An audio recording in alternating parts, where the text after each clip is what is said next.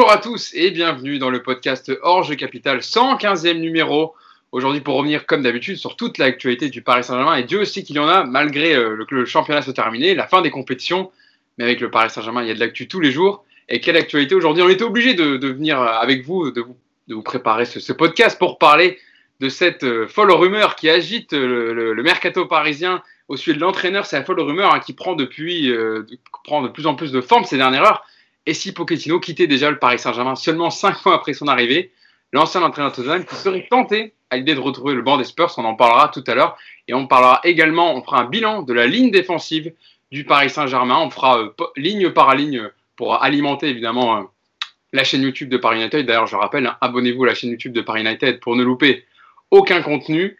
Comme d'habitude, euh, likez la vidéo si le contenu vous a plu. Et puis, on est ensemble, évidemment, tout l'été. On viendra avec vous pendant l'Euro, parce qu'il y aura aussi des Parisiens pendant l'Euro qui seront là, euh, évidemment. Donc, on, on, ne vous inquiétez pas, malgré la, fin des compétitions, on sera toujours là avec vous. Et enfin, on terminera avec, euh, selon chaque chroniqueur, qui, doit, le Paris Saint-Germain doit recruter sur l'aspect des défenseurs. Et on fera évidemment les milieux de terrain et les attaquants, parce que je pense qu'au niveau des gardiens, il n'y a pas grand-chose à recruter. Et je vais vous présenter ceux qui vont m'accompagner pour parler de tous ces sujets très intéressants. Tout d'abord, Mousse qui est avec nous. Comment ça va, Mousse? Salut à tous, ça va bien? Alors moi, je ne sais pas si vous avez la bonne vue. J'ai la vue sur le parc là. Je ne sais pas qui a touché. Euh, ou je sais pas. Non, mais c'est bon, c'est bon. Je crois ah, que c'est moi. En fait, je, je, touchais pour changer. Et c'est vrai qu'à un moment donné, on, on était sur euh, sur des gradins en pierre. Et ça m'a fait rire. Je suis vraiment désolé. Non, mais c'est bon, on le verra pas. Voilà, c'est toujours, euh, il y a toujours un, un, mec à un moment qui met ça dans le podcast. Vous mettez sur, vous remettez sur vue gris et vous inquiétez pas, voilà, vous voilà. J'ai voilà. mis grande gris, grande gris, c'est bien, on, on est tous là. On est tous là, on est tous là. Donc Mousse, Donc, bien, ça va très bien, mais on n'est jamais tranquille avec ce club, quoi qu'il arrive. Comme tu l'as dit, même, la, même quand la saison est terminée, il y a toujours un dossier explosif qui sort. Donc écoute, on va en parler, mais ouais, c'est assez curieux ce qui se passe autour de, de Pochettino. On va en parler, il y a des choses à dire. Yacine Amned également qui est avec nous. Ça va Yass, fidèle au poste? Ouais, toujours, toujours. Salut à tous. Écoute, hein, on croyait qu'on allait avoir quelques jours de repos au moins pour recharger. Et on aura tenu, on aura tenu trois jours. Ouais, ouais. Et enfin, il nous fait le plaisir de revenir avec nous. Vous l'avez déjà vu dans le podcast, euh, évidemment, éditorialiste, chroniqueur chez Africa 24, le Club des 5 et, et tant d'autres choses. Il nous fait le plaisir et l'honneur d'être une nouvelle fois avec nous. Samy Mochtabi, comment ça va Samy? Bonjour à tous, ça va très bien. C'est un honneur d'être parmi vous. C'est toujours un plaisir franchement de, de répondre positivement euh, à, à l'invitation de Paris euh, United. Et c'est vrai qu'il y a beaucoup de choses à dire. Hein. Je suis entièrement d'accord avec mes collègues. On pensait être tranquille. Et finalement, bah, Paris quoi. Paris.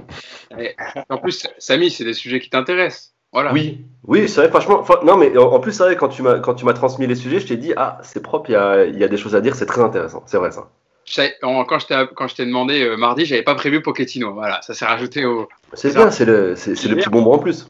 Bien sûr, effectivement. Et donc, je parlais de Pochettino, on va commencer avec cette folle rumeur, parce qu'on avait prévu de commencer par euh, le bilan de l'assise la, défensive enfin, des défenseurs du Paris Saint-Germain, mais évidemment, euh, l'actu euh, vient troubler l'ordre du podcast, le, le, conducteur, et on parle de ça en premier, évidemment, parce que au tout début, hein, la rumeur aurait pu faire sourire tellement elle semblait improbable, mais aujourd'hui, elle a tellement pris d'ampleur que l'heure ne semble plus à la mauvaise blague, on va dire. Pochettino songerait déjà bien à quitter le Paris Saint-Germain pour retrouver Tottenham, son ancien club. Alors, ça a été lancé par les médias anglais, tout d'abord, The Independent lundi, puis l'information a été confirmée par le très sérieux The Athletic, selon le média britannique. Hein, je rappelle un peu les, grandes lignes, le contexte avant d'en parler. Pochettino aurait déjà même entamé des discussions avec les Spurs pour, pour envisager un, éventuel comeback. Je vous donne un petit passage de, de l'article. Si Pochettino a apprécié la chance de travailler dans un club d'élite, il a trouvé que son rôle à Paris était moins puissant que celui qu'il a tenu chez les Spurs pendant 5 ans et demi aux côtés de Lévy, du président Daniel Lévy. L'Argentin s'est retrouvé confronté au même problème interne au PSG que son prédécesseur Tourelle. Évidemment, c'est ce dont on va parler. Et de son côté, donc, euh, on va, euh, le Paris Saint-Germain, pour l'instant, euh, n'a pas communiqué là-dessus, évidemment, ce n'est qu'une rumeur, mais ça a été aussi confirmé du côté des médias espagnols de AS, qui affirme que la relation de Pochettino avec Leonardo ne serait pas idéale.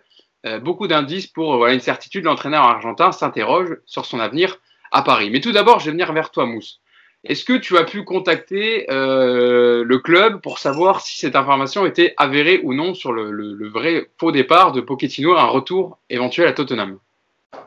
Oui, d'ailleurs, j'ai tweeté ce matin. Évidemment, moi, avant de relayer quoi que ce soit, la moindre des choses, c'est d'abord de demander aux, concernés. Moi, on m'a assuré qu'il y avait absolument rien de, ce côté-là, qu'ils étaient plutôt euh, tranquilles et qui m'ont, enfin, ce qu'ils qu'ils m'ont dit, c'est qu'en gros, c'est la presse, euh, la presse s'emballe pour pour pas grand-chose. Maintenant, Euh, Est-ce qu'ils m'auraient dit autre chose? Je ne pense pas, même si c'était vrai. De toute façon, c'est pas moi qui l'aurais dit. Mais bon, il, Loïc Tanzi a tweeté aussi, euh, Bruno Salomon pareil, euh, en disant que le PSG était, était plutôt tranquille. Euh, moi, je pense effectivement que le PSG n'a pas envie de s'en séparer. Euh, peut-être. Euh, alors moi, je sais pas si Pochettino. Honnêtement, j'ai pas l'info hein, là-dessus de savoir si Pochettino veut partir ou pas. Euh, après, ça serait. enfin, il n'y a pas de fumée sans feu. C'est quand même des journaux qui sont assez sérieux. À part l'article du Sun qui qui, qui, Oui, qui bah, met un peu le feu en parlant des. Oui. Je l'ai même pas cité, hein, le Sun. J'ai parlé des, vraiment des médias qui sont très critiques. me semble que, il me semble que As a repris justement les informations de, du Sun. C'est pour ça que je te, je te, je te disais ça. Euh, non, non, au club, moi, on me dit qu'il y a, a, a rien. En tout cas, il y a, y a, y a rien. Le, ils n'ont pas communiqué. en- enfin, si, ils ont communiqué indirectement en publiant le, la, l'interview de Pochettino qu'il a, qu'a, qu'a donné à PSG TV pour eux, parce que moi, je leur, je, je- j'ai quand même posé la question à savoir s'il allait avoir une communication. On m'a dit la communication a été faite indirectement.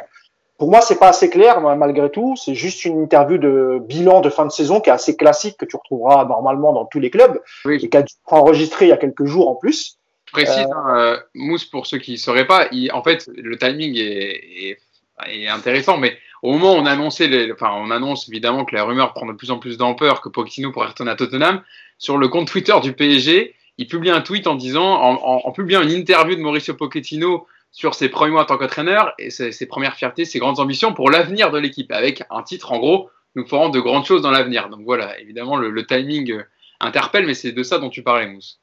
Voilà, il y a ça. Et puis il y a aussi, euh, ça a été révélé, je l'avais su, euh, je l'ai su ce matin aussi, qu'il y avait eu une réunion en début de semaine entre Leonardo, Nasser et le, et le, et le staff de, de Pochettino pour, euh, bah, pour évoquer certains sujets, notamment le mercato. Euh, même si le mercato il est préparé en amont, mais c'est normal de, de faire une réunion euh, parce que l'entraîneur va aller en vacances, etc. Euh, écoute, c'est très curieux ce qui se passe autour de, de Pochettino. Encore une fois, il n'y a pas de fumée sans feu. Moi, je pense qu'effectivement que Pochettino, en arrivant, il a dû, il a dû voir que le fonctionnement, bah déjà, c'était pas comme à Tottenham où il avait une relation directe avec le président Lévy. Il n'y a pas forcément de, directeur sportif comme il peut y avoir euh, au PSG. Et c'est vrai que Leonardo a un très très grand pouvoir au PSG qu'il ne partage pas forcément. Et ça, on l'a vu euh, même les saisons euh, précédentes depuis depuis 2019. Euh, il y a eu les, mauvaises relations avec avec Thomas Tuchel.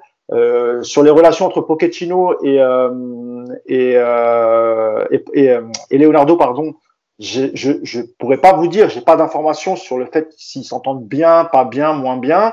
On m'a raconté certaines choses, mais euh, je peux pas les dire là parce que j'ai pas creusé encore. Et moi, je si je sors une information, je veux vraiment qu'elle soit euh, validée à 100%.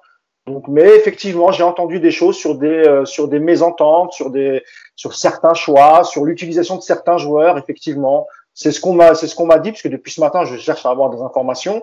Mais euh, il faudrait que je voilà, il faut- faudrait que ces informations soient comportées par d'autres sources, ce qui n'est pas encore le cas.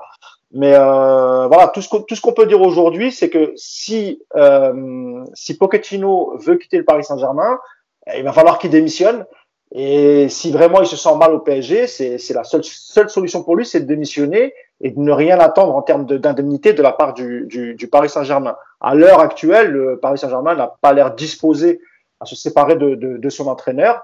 Mais il est possible, effectivement, alors pour reprendre dans l'ordre, euh, sur les informations de euh, The Independent, on dit juste que Tottenham a contacté euh, Pochettino. Et moi, je pense que c'est vrai, mais je crois pas que ce soit le fait de Pochettino. Et après, par la suite, peut-être que ça lui a mis le doute et qu'effectivement, euh, après, après une- un demi-échec, on va dire, peut-être qu'il se dit que effectivement, c'est peut-être mieux de retourner à Londres où il a peut-être une meilleure mainmise sur, euh, sur l'équipe qu'il ne l'aura jamais au, au, au Paris Saint-Germain. Moi, je pense que c'est une possibilité. Après, euh, dernière chose, Pochettino a, a posté une photo à Instagram ce matin avec, au souriant avec son maté et en tenue du PSG. Donc voilà, il y a, y a, beaucoup d'infos contradictoires. Il va falloir suivre ça de près et peut-être que dans la journée, on aura un peu plus d'informations. Samy, euh, on pensait quand même, il y a une grande valse des entraîneurs en ce moment en Ligue 1. On voit tous les clubs se séparent d'entraîneurs ou en fin de contrat, ne sont pas renouvelés. On pensait que le PSG allait à peu près être le seul club tranquille pour cet été. Et puis au final, euh, voilà ces informations qui tombent. Qu'est-ce que qu'est-ce que t'en as pensé toi quand t'as vu euh, ces rumeurs enfler et le, truc prendre? Bah, Sincèrement, en, toute honnêteté, euh, moi personnellement, je n'y crois pas du tout.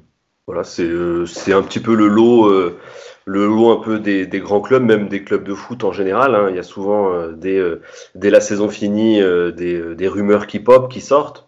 Après, que ça touche Paris forcément, parce que Paris, c'est un club qui attire l'œil, qui attire les rumeurs. je suis entièrement d'accord avec ce qu'a dit, ce qu'a dit Mousse. Moi, je pense que, que Tottenham et à, à Pochettino, bah, ça me semble plutôt logique. C'est un, un, très bon coach, c'est un coach qui a une très bonne cote sur, le marché, qui est très bien classé, on va dire, dans le niveau notoriété euh, et performance. Donc ça m'étonne pas que, que, Tottenham, et en plus qui a très bien travaillé avec lui dans le passé, euh, pense à lui. Que Tottenham l'ait contacté, là aussi ça, m'étonne pas. Il faut bien prendre conscience que bah, dans le monde du foot, les gens se parlent. Hein. Parce qu'à partir du moment où, où il signe au PSG, bah, il va plus parler à personne, hein. ils se font pas la gueule, ils continuent à, se parler. Donc que Tottenham l'ait contacté et que Lévy, puisqu'ils ont été proches, lui disent euh, au, détour d'un appel ou d'un café, je sais pas s'ils se sont vus, euh, ce serait bien que tu reviennes, bah oui, pourquoi pas. Maintenant, euh, entre les envies de Tottenham et, la réalité, il y a peut-être aussi, il y a peut-être aussi un gap.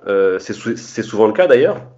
Donc voilà, moi je vois plus ça comme ça. En tout cas, ça m'étonnerait moi de la part de Pochettino et de la part du PSG que cette situation puisse arriver. Sincèrement, je pense qu'il est encore un peu tôt. Après, on peut commencer à chercher euh, des raisons pourquoi. Oui, je pense que, que tout n'est pas parfait dans la relation entre, entre Leonardo et, euh, et Pochettino. C'est vrai qu'on sait très bien qu'au Paris Saint-Germain, il y a beaucoup d'ingérence. Euh, mais je pense pas qu'au bout de six mois, ça ait déjà effrayé Pochettino. Donc c'est pour ça que, sincèrement, je l'ai pris comme ça. la nouvelle est venue, je dis ah ouais bon bah pourquoi pas, c'est bien, ça fera ça fera vendre du papier ou ça fera ça fera des clics parce que c'est un petit peu pour ça aussi. Euh, il faut aussi comprendre que bah, il y a plus beaucoup de matchs là jusqu'au jusqu'au 15 juin prochain, à part la finale de Ligue des Champions. Donc il faut bien qu'ils trouvent quelque chose à dire aussi. Euh, nos journaux anglais, nos, nos, tabloïds anglais, c'est pareil aussi en France. Hein. Je peux t'annoncer que d'ici quelques semaines, il y aura aussi des rumeurs qui sortiront sur tel ou tel coach. Par exemple, avec Galtier, il n'y a aucune information sûre. Bon, donc voilà. Moi, je pense que c'est le lot un peu de chaque intersaison, euh, ce genre de rumeurs. Mais sincèrement, j'y prête pas beaucoup attention et surtout j'y crois vraiment pas, sincèrement. Euh, Yacine, Samy disait c'est le lot de, voilà, de grands clubs comme le PSG d'avoir ces rumeurs, mais quand même, Pochettino n'est là que depuis 5 mois. Il a toujours dit vous me jugerez sur mes résultats à partir de la saison prochaine. Et là, le timing de, de, cette rumeur qui pourrait euh, retourner à Tottenham, c'est quand même intriguant, non? Ouais, le timing, c'est clair parce que la saison, elle vient à peine de finir et que lui est là depuis janvier, ça, c'est clair. Euh, maintenant, il y, a beaucoup, beaucoup de choses euh, qui se passent en ce moment. Déjà, il y a euh, une vase des entraîneurs. Alors, tu as parlé de la Ligue 1. Moi, je vais élargir à l'Europe. Mm. hier, on regardait avec, avec Romain Bédouc, justement, au Club des 5. Il y a une vingtaine d'entraîneurs des 5 grands championnats qui sont classés dans les 5 premiers, ou 6 premiers, je crois. Il va y avoir une vingtaine de changements. Alors, il y en a une quinzaine de sûrs et il y en a 5 possibles. Je sais même pas si c'est déjà arrivé ça, d'avoir autant d'entraîneurs dans des gros clubs euh, comme ça. J'ai pas souvenir que tous en même temps aient décidé. Par exemple, la, Bundesliga, ils ont changé carrément. Les, six premiers ont changé d'entraîneur. Ah, mais c'est fou. Euh, donc ça, déjà, c'est quelque chose de, à noter parce que je pense qu'il y a un contexte économique, il y a un contexte aussi euh, sanitaire qui a usé les gens, qui a fait qu'il y a beaucoup de changements. Ça, c'est une première chose. La deuxième chose, c'est que effectivement, le timing est étrange euh, moi, je ne vais pas rentrer dans est-ce que c'est vrai ou pas. Moi, je me dis une chose. Enfin, je me dis plusieurs choses. La première, c'est que effectivement, on a souvent parlé de euh, ce côté politique des entraîneurs au PSG. Et il y, il y a des entraîneurs qui sont plus capables que d'autres de le gérer. Mais je pense qu'on arrive aussi dans une ère, on le voit avec Conte à l'Inter, où les entraîneurs ont décidé de ne plus être en première ligne s'ils ne sont pas responsables de tout.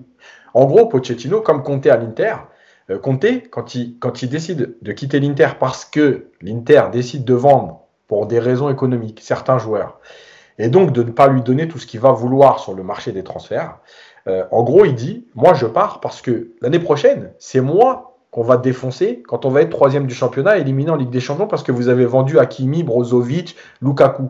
Euh, c'est pas, on va pas me dire ouais, t'as pas fait ton travail, on va me dire tiens, on va, dire tu fais pas ton travail plutôt plutôt que de dire c'est les dirigeants qui te donnent une mauvaise équipe.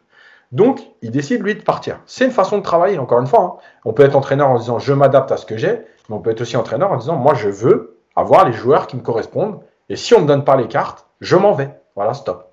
On sait qu'Antonio Conte, il fait jamais dans la ficelle, et dès qu'il y a quelque chose qui ne va pas, ou alors c'est pas le projet qu'on lui a promis, il n'hésite pas à partir et claquer la porte au bout de deux saisons, une saison. Et voilà, mais moi je trouve que on peut dire, on peut voir ça comme, entre guillemets, hein, de la lâcheté, il s'en va, etc. Mais on peut voir ça aussi comme de l'honnêteté en disant, moi, je ne peux pas travailler comme je veux, je reste pas, c'est tout, stop. Euh, et puis après, il y a donc le contexte PSG. Et le contexte PSG, on le connaît, avec les, statuts de certains joueurs, etc. Et donc, il est fort possible que euh, y ait à un moment donné Pochettino qui se pose des questions sur qu'est-ce qu'il va pouvoir faire, qu'est-ce qu'il va pouvoir imposer, euh, etc. On a parlé par exemple quand Neymar fait un mauvais match, parce que c'est le symbole, hein, c'est pas pour critiquer que Neymar. Euh, quand Neymar fait un mauvais match, est-ce que tu peux le sortir? Voilà, ça c'est quelque chose d'important à un moment donné quand tu cherches de la compétitivité. Maintenant, pour les discussions, effectivement, je suis comme Mousse et comme Samy. Moi, je ne pense pas du tout que c'est Pochettino qui a fait le premier pas, ça c'est clair. Par contre, il va falloir réellement se poser la question, et pour moi, c'est une chose très importante.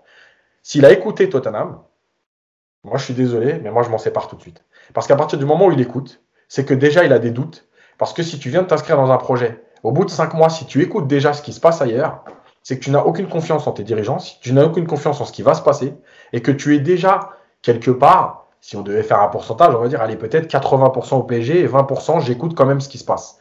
Pour moi, c'est très grave. Donc, pour l'instant, il n'y a pas d'infos réelles là-dessus. S'il a écouté, pour moi, c'est déjà un premier problème. Et puis, si, je peux, répondre à ce que tu viens de dire, je pense que tu idéalises trop le football, Yacine. Non, justement, je, connais. Je... Oui, non, mais malheureusement, ça, ça arrive même aux joueurs, enfin, je ça arrive aux coachs et aux joueurs. Tu as des joueurs qui sont sous contrat même dès la première année et qui discutent déjà avec d'autres clubs. Et ça, c'est le jeu. C'est comme ça. Neymar, quand il était à, déjà à Barcelone, dès sa première année, il discutait avec le Real, il discutait avec Manchester United, et jusqu'à ce qu'il quitte le Barcelone pour le PSG, c'était la même chose. Et d'ailleurs, il a fait exactement pareil dès la première saison au PSG. Il discutait avec d'autres clubs. Mmh. Mbappé, c'est exactement pareil. Mais eh, là, là, là, on parle du cas du, du coach Pochettino, et je suis, je suis d'accord avec toi, Yacine.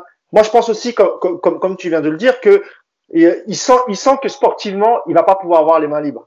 C'est compliqué. Quand il, parce que euh, franchement, euh, quand, quand tu as vu jouer Tottenham sous, sous Pochettino, tu reconnais pas sa, euh, sa patte au PSG. Et tu te dis que c'est, c'est pas possible, par exemple, quand il a dû voir la défaite contre Nantes, celle contre Lorient, même celle contre Monaco, ben, il n'y a eu aucune réaction de la part des joueurs, il n'y a eu aucune combativité. Et c'est vrai que quand tu connais le, ce coach et, ce qu'il demande à ses joueurs, tu, tu, tu, tu te dis c'est quand même bizarre qu'il n'y a pas de, y a, y, a, a, pas de sanction. Quand je dis sanction, c'est que en général, quand tu sors, un match comme tu as sorti contre Nantes ou contre Monaco, etc., logiquement le, le coach il est pas content parce que les consignes n'ont pas été euh, observées et donc la fois d'après, bah, les mecs qui n'ont pas, les mecs qui pas, qui pas été bons sur le terrain, qui n'ont pas, qui n'ont pas écouté les consignes, logiquement, tu les mets sur le banc. Mais il y a tellement d'ingérence et de politique au PSG que tu, que, que lui sent qu'il peut pas faire ce genre de choses. Et surtout avec les joueurs importants. Et surtout dans une année où tu es censé prolonger tes deux stars. Et ça, c'est peut-être la réflexion qui s'est faite et qui se dit, est-ce que moi, toute ma carrière au PSG, je vais pouvoir faire ce que je veux? Et c'est peut-être là où il a peut-être pas complètement fort. Alors, euh, Samy, tu voulais un petit mot Je vous donne la parole à Yacine après. Samy. Oui, non, juste par rapport, euh, je, comprends, je comprends le côté, euh, côté frustration euh, de Pochettino qui pourrait ressentir lors de ses 5 ou 6 premiers mois, mais moi je trouve ça quand même assez tôt en fait encore. Et il y a aussi le, côté sportif qu'on qu'on met beaucoup parce qu'aujourd'hui, euh, il a quand même une équipe euh, quand même sympathique. Hein. C'est quand même toujours plaisant d'avoir des joueurs comme Neymar, Mbappé ou Di Maria euh, ou même Keane. Enfin, voilà, quand même, pas citer, mais il y a quand même pas mal de joueurs de haut niveau euh, au Paris Saint-Germain. Euh, faut aussi mettre en parallèle le côté sportif à Tottenham, qui n'est pas qualifié pour la Ligue des Champions. Je veux bien que qu'il s'est senti bien là-bas, mais aujourd'hui Tottenham n'a pas un projet sportif non plus extraordinaire à te vendre. Donc moi, il y a ça qui me dérange, c'est qu'on se dise oui, c'est possible, tiens, qu'il quitte aujourd'hui le Paris Saint-Germain pour, pour Tottenham. Moi, moi, franchement, euh, pour moi, ça n'a aucun sens. en tout cas, sportivement, ça n'a aucun sens. Pochettino, quand même, il a montré qu'il avait des, des, des, ambitions. Pourquoi? Aujourd'hui euh, il envisagerait de partir, malgré, euh, je suis d'accord avec vous, hein, la frustration qu'il ait pu ressentir sur les 5-6 premiers mois, se dire que ce sera pas facile. Mais après, rien n'est jamais facile dans, le football. Il y a aussi des champions qui essaient justement de, de passer ces barrières et voilà, de, de gagner malgré, malgré tous ces poids pourquoi, pourquoi Pochettino aussi se dirait pas, voilà, il y a quand même une intersaison qui arrive avec un mercato que je pourrais à peu près contrôler ou au moins euh, essayer de façonner mon équipe. Tu parlais de, de pas Pochettino qu'on n'a pas encore vu. Je, suis bien d'accord, mais il, prend l'équipe en novembre, donc euh, peut-être qu'aussi euh, il faut lui laisser. Moi, je, enfin, je suis de ceux qui, qui pensent qu'il faut lui laisser du temps avec ses joueurs. Il y avait des joueurs qui qu'il désirait pas forcément. Je pense quand on, lui met euh, Danilo ou, ou Backer dans les pattes, ça peut, ça peut faire mal à, un projet de jeu, ça peut faire mal à l'équipe. Donc voilà, moi je pense que c'est ça aussi. Je pense déjà que sportif, déjà financièrement ou autre, ce serait, ce serait improbable. Sportivement, c'est improbable. Pour moi, dans cette rumeur, il n'y a rien qui tient aujourd'hui en fait. Mis à part le seul fait qu'on se dit oui, bon bah il est frustré à Paris parce qu'il y a l'ingérence. C'est quand même faible, je trouve, comme seule raison qui le forcerait à partir parce que en, vous, en nous écoutant, en vous écoutant tous les deux, c'est ça qui ressort le plus. C'est le côté bon, il peut pas vraiment contrôler. C'est quand même, je trouve ça quand même, enfin, je trouve que ce serait une petite raison aujourd'hui dans le football pour quitter un club aussi grand si rapidement. C'est quand même un club qui fait deux, demi-finales de suite, finale de, de Ligue des Champions la saison dernière, qui est aujourd'hui parmi les 4-5 clubs qui peuvent potentiellement remporter cette coupe. Hein. Il n'y en a pas 10 000, il faut pas se voler la face. Je veux dire, enfin, moi, Pochettino quitte Paris euh, dans quelques semaines pour Tottenham, pour moi, ça n'a aucun sens. Samy, c'est vrai que la réflexion de, de, Samy est très intéressante, comme toujours. Mais euh, Tottenham, qui est toujours, bien sûr, Tottenham qui est septième quand même au classement, qui jouera même pas l'Europa League ni la Ligue des Champions, et Pochettino. Qui va perdre des joueurs. Comment? Qui va perdre sûrement des, des joueurs aussi. Alors, est-ce que le président Daniel Levy veut faire revenir Pochettino pour garder Kane? Enfin, il y a peut-être tout un truc aussi là-bas. Euh, voilà, il y a peut-être aussi une réflexion comme ça de la part du président Levy, mais c'est de se dire, euh, Yacine, c'est est-ce que le, enfin, Pochettino qui voulait un club d'une plus grande dimension, etc., pour gagner des titres, euh, quitter déjà le, navire au bout de six mois, cinq mois, serait quand même un sacré aveu de faiblesse, non? Oui, on peut le voir comme ça. Moi, franchement, je, je pense qu'on arrive dans une ère où les coachs en ont marre de se faire taper dessus d'être en première ligne pour masquer les, bêtises ou les erreurs des autres. Euh, voilà, et, je pense que ça pèse. Quand Tourelle, euh, on peut en penser ce qu'on veut, hein, et on a été les premiers ici à expliquer plein de choses sur lui, sur son comportement, sur euh, ce qu'il a fait. Quand Tourelle fait les déclarations ou les interviews qu'il fait en arrivant à Chelsea, il y a quand même des choses très importantes à souligner. On peut encore une fois tout dire, ouais, le mec est parti, maintenant il dit ça, maintenant il dit ci. Oui, c'est toujours plus facile. Malgré tout, il faut jamais toujours analyser de façon négative les dires de quelqu'un quand il est parti, parce qu'il y a toujours des choses à prendre. Euh, l'aigreur, etc., c'est la justification un peu des faibles en disant ah, il est aigri maintenant, il critique. Mais non, c'est pas tout le temps vrai. Euh, il se rend compte de choses. Et moi, je pense qu'il y a des choses intéressantes dans ce qu'a dit Tourelle, et notamment sur ce côté politique, sur ce côté tu ne peux pas faire ce que tu veux. Il a sûrement perdu les pédales à un moment donné, lui aussi. Il n'y a pas de problème. Et c'est là où moi j'en veux à tous ces coachs qui ne font que critiquer sans se remettre en question. Ça, il n'y a pas de problème. Mais sur les critiques, il faut toujours les écouter parce qu'il y a toujours des choses intéressantes et des choses à relever. Et je pense qu'on l'a dit notamment quand on commençait à parler du départ de Tourelle, quand on disait, quand on énumérait un peu les profils, on disait il faut un profil politique. On l'a répété quand même ici plusieurs fois. Mais c'est pas anodin. Et moi, j'avais comparé ça au Real Madrid à l'époque. Le PSG et le Real Madrid, pour moi, ce sont deux clubs qui se ressemblent, pas dans l'histoire, etc., mais dans la structure, dans l'environnement. Voilà. Et d'ailleurs, on voit bien aujourd'hui, par exemple, que Zidane quitte le Real Madrid aussi parce que euh, euh, il est aussi en première ligne. Il a été menacé trois fois cette saison, encore une fois, alors qu'il est revenu dépanner. Voilà, je pense qu'on arrive dans une ère où les coachs ont envie. Ouais, mais pas au bout de six mois. Parce que tous ceux que tu as cités, il y a quand même une période de deux, trois ans. C'est ça, c'est ça en fait. C'est les, les 5-6 mois qui sont quand même choquants. Je veux bien comprendre que certains quittent. Mais quand même, il y, a une, il y, a une, petite période quand même de. Ça, là-dessus, là-dessus, sur le timing, on l'avait dit, on est d'accord là-dessus, il n'y a pas de problème. Mais on arrive dans une période où je pense que les coachs, en gros, pour caricaturer un peu, euh, ou pour résumer, ont envie de se faire taper dessus s'ils le méritent. Voilà. Si je peux pas faire de recrutement, tu peux pas me défoncer à un moment donné, il faut, faut, vous calmer, quoi. Mousse. Alors, juste, je voulais déjà rebondir sur ce que disait Samy. Quand je parlais de pas de Pochettino, je parlais surtout d'état d'esprit.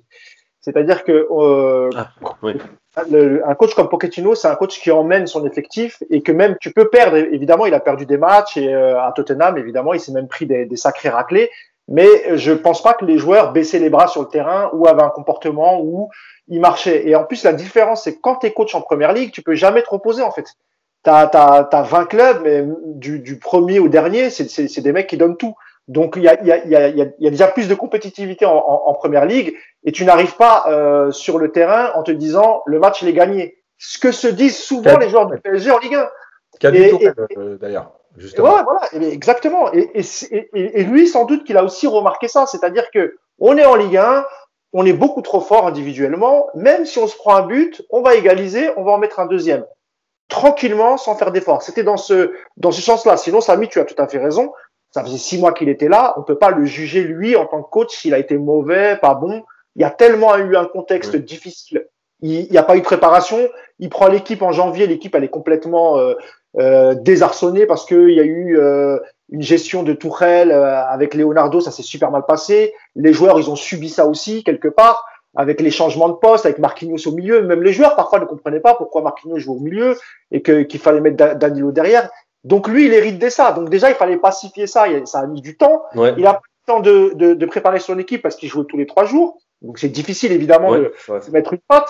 Ça, simplement, ce que, ce que, ce que, enfin, c'est bizarre d'avoir vu des, des, des, joueurs euh, marcher sur le terrain quand tu perdais face à des petites équipes et, et que lui ne fasse pas de changement. Et c'est là que je te disais que je, je, je pense qu'il a compris aussi qu'au PSG, c'était un peu plus dur qu'ailleurs. Et dernière chose, euh, pour parler par exemple d'un coach comme Unai Emery qui a, qui a remporté sa quatrième Ligue Europa hier, Unai Emery aussi au PSG a, eu ce genre de difficultés. Il a même songé à, à, à démissionner. En avait parlé à l'époque à, à Nasser El Khalifi, qui n'avait pas voulu de sa démission et qui lui avait dit de, qui lui avait demandé de rester. Ça, ça concernait tous les coachs, même Ancelotti qui arrive, qui, a, qui amène une, une certaine stabilité, euh, etc., qui, qui, qui, met plus ou moins un, un collectif en place. Eh ben, il, il, il a suffi d'une défaite, je sais plus si c'était à Amiens ou Reims, à chaque fois je, je, je, je confonds, pour qu'il se mange un coup de pression. Eh ben, il s'est dit, ah bah, ah, si c'est comme ça, si vous me laissez pas assez de temps pour que je, je puisse mettre les choses en place, il est parti.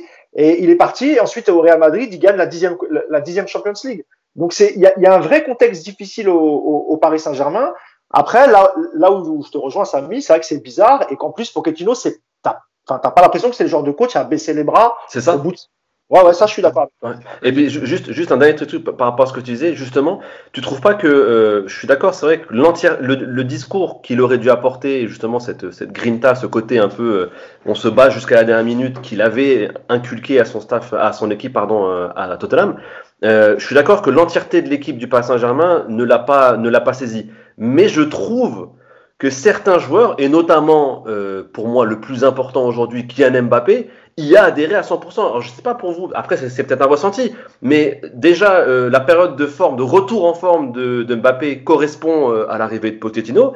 À partir du moment où Pochettino est arrivé, Mbappé a quasiment sorti que des masterclass sur quasiment chaque match, que ce soit en C1 ou euh, en Ligue 1, à part le, le, match aller contre Manchester City, mais bon, voilà, on, on, connaît les raisons, il était diminué. Mais quand même, je, trouve peut-être aussi, euh, peut-être que Pochettino aussi, il a commencé à travailler pour la saison prochaine. Il a compris que il devait peut-être s'appuyer. Voilà, il a choisi peut-être une des deux stars euh, sur lequel il devait s'appuyer. Il a compris que c'était peut-être Mbappé qui allait peut-être le plus être réceptif euh, à. Et, ben, mais, mais c'est ce qui s'est passé un peu. Alors peut-être que ça a peut-être créé des tensions et que d'autres se sont dit bon bah voilà, il, il nous montre qu'il va, qu'il veut tabler sur Mbappé pour le pour le futur. Bah, je sais pas. Enfin, il y a aussi peut-être des choses comme ça qui peuvent qui peuvent qui peuvent interférer. Mais moi je trouve que justement son discours a, a touché certains joueurs. Peut-être que c'était plus ciblé, comme justement c'était pas encore son équipe, il a choisi ses têtes pour son, son, son futur projet, et c'est peut-être pour ça que toute l'équipe n'a pas suivi. Mais il y a, moi je trouve qu'il y a des joueurs quand même qui ont adhéré. Il y a, il y a Mbappé, il y a, il y a, il y a Marquinhos, il y a Moiskin qui, qui, qui devrait peut-être euh, rester au passage Saint-Germain. Voilà, mais je pense qu'il y, y, a ça, enfin, ça explique peut-être aussi cela. Yacine. Non, c'était pour dire que déjà, Neymar, je peux pas compter sur l'autre star puisque déjà elle est pas là un match sur deux. Déjà c'est compliqué. déjà c'est euh, compliqué. Vaut mieux être présent. Vaut mieux être présent souvent quand on compte sur toi. euh, non mais voilà après je pense qu'en fait chacun a un peu son avis. Moi je comprends l'idée de Samy pour résumer rapidement. Euh, l'idée des cinq mois c'est vrai que ça paraît très court et ça paraît très étrange que quelqu'un s'en aille aussi vite.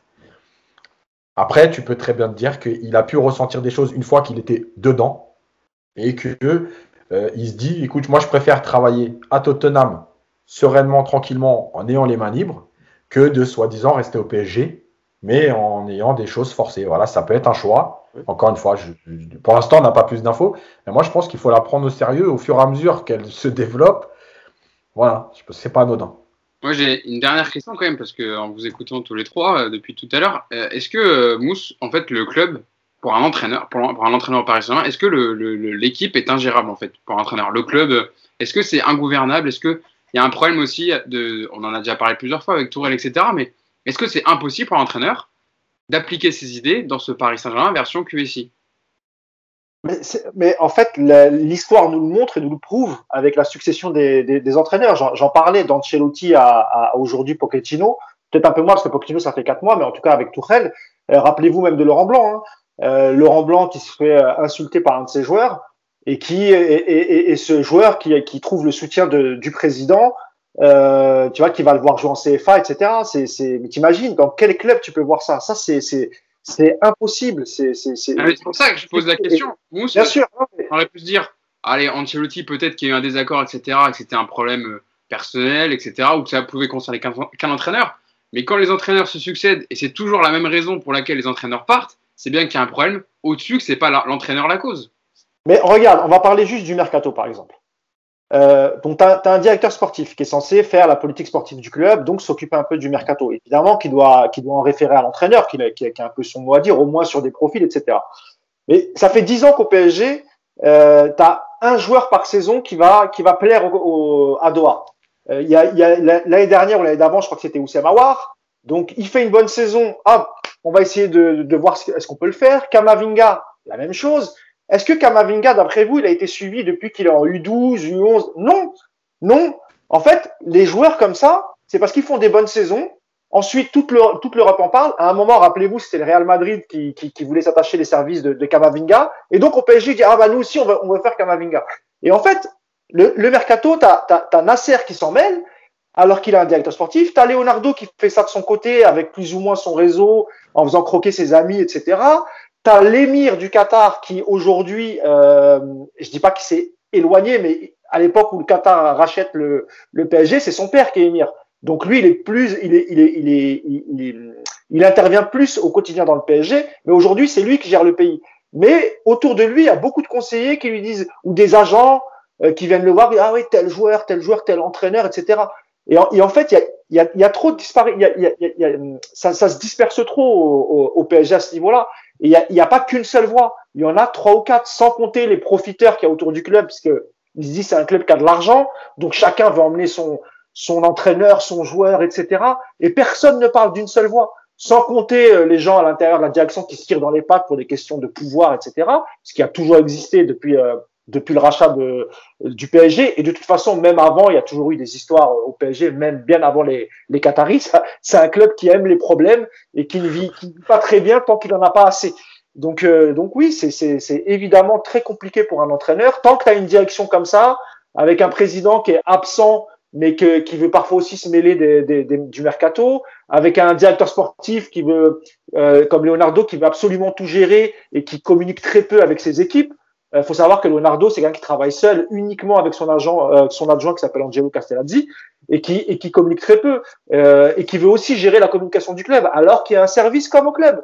Et ça, je peux vous donner un exemple. L'année dernière, quand Juninho avait critiqué un peu Neymar sur, en, disant que les Brésiliens, tout ce qui les intéressait, c'était l'argent, qu'il n'y avait pas forcément une, un, un, plan de carrière, etc. Euh, le PSG voulait communiquer, mais de manière diplomatique en sortant un communiqué officiel.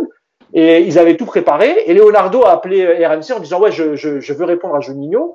Et, et, tout le travail de la com, il a, il a été sapé par Leonardo. Ça, c'est un exemple parmi tant d'autres. Mm. Mais Leonardo au club aujourd'hui, euh, je peux vous dire que tous les salariés et, et dans différents services, bon, c'est pas c'est pas l'entente cordiale avec Leonardo. Hein. C'est quelqu'un qui, qui, qui, aime bien avoir du pouvoir. On lui avait laissé le pouvoir en 2019 pour gérer le cas Neymar, ce qu'il a plutôt bien fait en montrant les muscles, en disant voilà, c'est soit Barcelone paye, soit tu restes et tu, et tu la fermes. En gros, c'était ça. Sauf qu'après, il a continué dans cette veine-là en montrant les muscles et ça a pété euh, juste avant, entre les deux tours de Dortmund, après l'anniversaire de Cavani, parce qu'il a mis un coup de pression au joueur en disant que c'était inacceptable qu'il fasse la fête, pardon, entre deux tours de Ligue des Champions. Et ça a fini par un clash entre lui et Navas et ça a failli, ça a failli venir aux mains. Parce que Leonardo, il a ce genre de communication un peu dure, mais ça, ça, ça, ça a déplu aux joueurs, ça a déplait aussi à, à, la direction du PSG. Donc Leonardo, c'est un personnage qui est clivant au PSG, hein. même s'il a une très bonne image auprès des supporters, ce que je peux comprendre, parce que euh, quand il communique, il est toujours souriant, etc. Il est plutôt intelligent même. Mais quand tu discutes avec des gens au club, c'est un autre son de cloche. Est-ce que Samy, euh, tu as quelque chose à rajouter par rapport à la question que je posais euh, sur le problème de gouvernance au Paris Saint-Germain? Non, non, honnêtement, je trouve que ça, a été très bien. Euh, non, vraiment, ça a été très bien résumé par, euh, par Mousse. Ça n'a rien de, de, de, paraphraser. Il a, il a un peu tout dit avec. Euh, non, mais c'est vrai, avec en plus des petites anecdotes. je suis entièrement d'accord. Et puis sur le, comment dire, sur le, sur le, le, mode de communication de Leonardo, même, même nous, même si on n'est pas insiders ou autre parfois, ben, on a déjà vu, il y, a des clashs qui existent sur Internet avec des joueurs, on voit qu'il a un rapport de force assez spécifique, notamment, je sais pas, vous, vous avez vu celui avec Ibrahimovic lors, du, lors de la fête du titre, il est comme ça. Ouais, ouais, le premier titre, exactement. C'est une vidéo qui avait, qui avait pas mal buzzé à l'époque. Elle, elle, est un peu tombée dans l'oubli, mais, mais voilà, tu vois que niveau rapport humain, lui, il est comme ça. Il a ce rapport de force, un peu euh, je m'impose. Et, il est, et si tu vois que devant une caméra, il peut se prendre la tête avec Ibrahimovic, tu conçois qu'il peut, peut faire encore pire euh, en off avec des joueurs. Donc, euh, ouais, ouais c'est vrai que il y a, y a ce petit côté ingérente de partout. Et c'est vrai que Leonardo, voilà, il a ses qualités et ses défauts mais euh, maintenant, on, les connaît parfaitement. Et dernière chose, Hugo, si, je peux me permettre. Après, on a les défenseurs quand même. 30 secondes. Hein. la dernière chose, c'est que si tu prends la carrière de dirigeant de Leonardo, elle n'est pas exceptionnelle non plus. le premier passage, évidemment, il est réussi parce qu'il n'y avait pas de fair play financier et qu'il avait le chéquier euh, voilà, il pouvait dépenser. Et évidemment, c'est quand même un peu plus facile quand on a de l'argent. On connaît les conditions dans lesquelles Ibrahimovic est, venu. Mais voilà, il faut, il, faut se rappeler que depuis 2019, en termes de mercato, c'est, alors l'année dernière, il a fait ce qu'il pouvait, c'était le Covid. Je, on va pas lui en vouloir, même si euh, avec peu de moyens, peut-être qu'un autre directeur sportif aurait peut-être fait mieux. Mais depuis, en tout cas en ce qui concerne les ventes, quand il n'a pas pu vendre, ben, il a été obligé de prolonger. Et les deux exemples, c'est Kurzawa et, et, Draxler, dont on pensait qu'ils allaient partir libres. Voilà. Excellent choix pour, euh, pour Julian Draxler d'ailleurs. ah, je rigole, je savais que ça allait faire tiquer Yacine. Regarde Yacine, le petit sourire de Yacine là, il est, il est, comme, il est pas content, il est pas content. Yacine, je veux pas, tu veux rajouter quelque chose sur, ou on passe au défenseur? Dis-moi. Tu peux rajouter quelque chose si tu veux? Non, non, c'est juste dire que le président, directeur sportif, entraîneur, normalement c'est une relation de, de, travail et de confiance. S'il y en a un dedans qui te plombe, ben, les joueurs ils sont pas ils sont pas plus bêtes que les autres. Hein. Tu sais, c'est quand, comme, quand des parents euh, s'embrouillent et que les gamins ils sont là, ils voient très bien quand il y a de l'attention, ben, les joueurs ils sont pareils. Et les joueurs ils sont assez malins pour s'engouffrer euh, du côté qui les arrange. Donc certains vont soutenir l'entraîneur, d'autres le directeur sportif. Et c'est comme ça que tu fais exploser, euh, ou en tout cas que tu n'optimises pas ce que tu as. Voilà. Nos amis lyonnais, je crois, connaissent les mêmes. Exactement, ouais. Eux, ils ont fait un, exemple en, en 4K. Ils nous ont ah montré. Ah, c'était magnifique. Ouais. On n'est pas encore là entre Pochettino, Leonardo et Nasser, mais oh. quand même. Euh, voilà. Ah, c'était pas mal. Hugo, Mbappé qui est à Clairefontaine, qui doit lire tout ça, il, voilà, ça ne va pas arranger ses affaires pour prendre sa décision. Eh, t'as raison, parce que ça doit bien l'aider dans sa réflexion de dire je vais rester au PSG, il y a un projet sportif cohérent, il y a une bonne entente entre l'entraîneur et le directeur sportif. Il va se dire ça va bien, ça va bien parler pour le mercato, ils vont bien bosser ensemble. Quoi. Et il dit ça à côté de Karim Benzema qui lui dit ouais, c'est bon, vas-y, viens tranquille. Ah, mais Zidane, il est parti aussi. Ah, Samy, si c'est vraiment Conte qui va au Real, on, va bien rigoler la saison prochaine aussi. Hein. C'est clair. Moi, je pense pas que c'est pour Benzema, ce sera un problème parce que lui, dans, dans l'attitude et dans le pas Benzema. Le reste, je, pensais à d'autres joueurs. Quoi. Ouais, ça va piquer. on verra tout ça en tout cas. Pour l'instant, voilà ce qu'on pouvait dire sur, sur le dossier Pochettino. On attend évidemment les prochaines informations. Euh, dans les heures qui arrivent, passons quand même au, au, sujet de ce dont qu'on voulait parler évidemment dans, dans, le podcast avant, cette, avant cette, cette, info sur Pochettino. On va faire un, un, bilan de chaque ligne euh, cette année au Paris Saint-Germain. On va commencer avec les défenseurs. Bon, parce que évidemment, on va pas parler de Kyler Navas, hein, qui a été élu meilleur gardien de Ligue 1 par ses pairs. Euh, pour le trophée UNFP. Bon, rien à dire sur sa saison. S'il y en a bien, qui a rien à se reprocher, qui a été impeccable, que ce soit en Ligue 1 ou en Ligue des Champions, c'est Kyler Navas. Donc, euh, merci Son Kyler. Je ne vais pas vous, vous lancer dessus. Euh, parce que, attends, parce que la dernière fois, quand j'ai dit Mbappé, il avait fait un bon match, j'ai dit, quand il est comme ça, il n'y a rien à dire. Il y a un mec qui m'a repris et m'a dit, bah si, c'est justement là qu'il faut dire. Donc dis pas, il n'y a rien à dire. Son Kyler a été exceptionnel toute la saison. il faut dire les mots. Voilà. Alors, Son, Son Kyler Navas a été exceptionnel toute la saison. Et Surtout en C1. Voilà, c'est en grande partie grâce à lui que le PSG a été en demi-finale de Ligue des Champions et est resté dans le coup jusqu'à la fin pour le titre. Est-ce que j'ai bon? Voilà, C'est bon. On peut passer à autre chose. Très bien. Je vous ai demandé, euh, d'ailleurs, euh, Kyler Navas n'a pas été retenu avec la sélection du Costa Rica hein, pour cause d'apparemment de blessure. On se souvient qu'il a une blessure à l'épaule. Hein. Oui, ils sont mis d'accord. Ils sont mis d'accord avec le. Ah bah, ça l'arrange. Oui, oui, mais parce qu'il doit disputer deux rendez-vous avec sa sélection nationale. Il y a la phase finale de la Ligue des Nations, version ouais, exactement. Fin mai, et puis début juin, la Gold Cup euh, courant juillet. Alors c'est mort pour la première, et peut-être la deuxième qui la fera, c'est ça hein Exactement. Ouais. Mais tant mieux, c'est bien. Après, euh, il est plus tout jeune, c'est normal aussi. C'est des grands déplacements, c'est euh, c'est des choses qui peuvent être éreintantes. Donc, ouais, moi, je trouve que d'un commun accord avec son sélectionneur, c'est quand même la star de son équipe. Je pense qu'il fait un peu ce qu'il veut hein, au, Costa Rica depuis le temps. Donc, alors, s'il peut rester à Paris au chaud cet été, hein, nous ça nous va. Hein. comme ça, il attaque la saison en pleine forme. alors, je vous ai demandé à chacun le choix. c'est voilà, j'ai noté le choix des chroniqueurs pour le défenseur qui vous a fait la meilleure impression cette saison, que vous avez trouvé le plus régulier, on va dire, voilà, le, meilleur. Alors, je vais commencer avec avec Yacine. Toi, tu as choisi le capitaine parisien. Bah, c'est aussi le choix de, de Saïd La logique. C'est Marquinhos. Alors, essayez de vous partager un peu les deux, le, joueur. Mais voilà, pour toi, Marquinhos, évidemment, bon, sans trop de surprise, le, capitaine du Paris Saint-Germain cette saison. J'ai pris euh, son petit bilan sur la saison hein, à, Marquinhos. Voilà, 25 euh, matchs de Ligue 1 cette saison, 3 buts et une passe décisive, 10 matchs de Ligue des Champions et 3 buts. Il a été important dans les stades, dans les chiffres, dans l'équipe. Euh, une nouvelle fois, le capitaine Marquinhos. Ouais, bah on voit bien de façon que le PSG défend d'une façon quand il y a Marquinhos et quand il n'y a pas Marquinhos. Euh, il est excellent défensivement, mais en fait, on ne le découvre pas. Euh, je trouve qu'il a progressé euh, dans son jeu long, qui devient vraiment excellent. J'ai dans la tête deux, trois passes où vraiment laser, la balle elle part, c'est limite Xavi Alonso de la grande époque. Et, en plus, bah, comme d'habitude, c'était arrivé au Final 8, mais c'est arrivé aussi euh, dans le passé. Et cette saison, il, marque des buts importants, des, buts qui comptent, et des buts où, euh, en plus, je trouve exemplaire dans l'attitude. C'est-à-dire que c'est des buts où il va aller chercher, où il va faire mal à des défenses. Euh, et, en plus de ça, sur quelques matchs, et notamment par exemple à City, le match retour, euh, quand il montre qu'il finit devant un peu pour essayer, bon, un peu n'importe quoi, mais bon, ça c'est pas très grave, c'est le joueur qui se crée le plus d'occasions. c'est extraordinaire. Voilà, je pense pour moi, euh, on a fait un papier sur, sur le site, le bilan des défenseurs des milieux aujourd'hui. Demain, il y aura les offensifs. pour moi, il lui manque juste ce côté vraiment capitaine leader capable de recadrer tout le monde, sans exception. Voilà, et je pense que ça deviendra euh, un immense joueur parce que parce qu'au niveau football, il n'y a, plus grand chose à dire. Au niveau de l'état d'esprit personnel, il n'y a pas grand chose à dire. Voilà, il lui manque ce côté. Il est capitaine dans l'exemple, mais on sent encore un peu de réticence à recadrer certains joueurs. Voilà. S'il passe ce cap, je pense honnêtement que il n'y aura plus grand chose à dire de, négatif. Samy, toi aussi qui as choisi euh, le capitaine Marquinhos, euh, qu'est-ce que tu as à dire en, complément de, Yacine? Oui, bah, c'était un petit peu la, saison euh, qu'on attendait parce que voilà, il y avait le départ de, Thiago Silva, donc on voulait voir un peu ce que ça allait donner Marquinhos seul. En plus, il avait été malmené ces dernières saisons au milieu par Thomas Tuchel, donc ça n'avait pas été facile pour lui de, s'établir à son meilleur poste qui est celui de, défenseur central, de stopper. pour moi, il a, coché toutes les cases cette saison. je suis d'accord avec Yacine sur le petit côté encore leadership euh, à, comment dire, à retranscrire sur le terrain, mais il faut pas oublier que c'est un joueur qui n'a que 27 ans.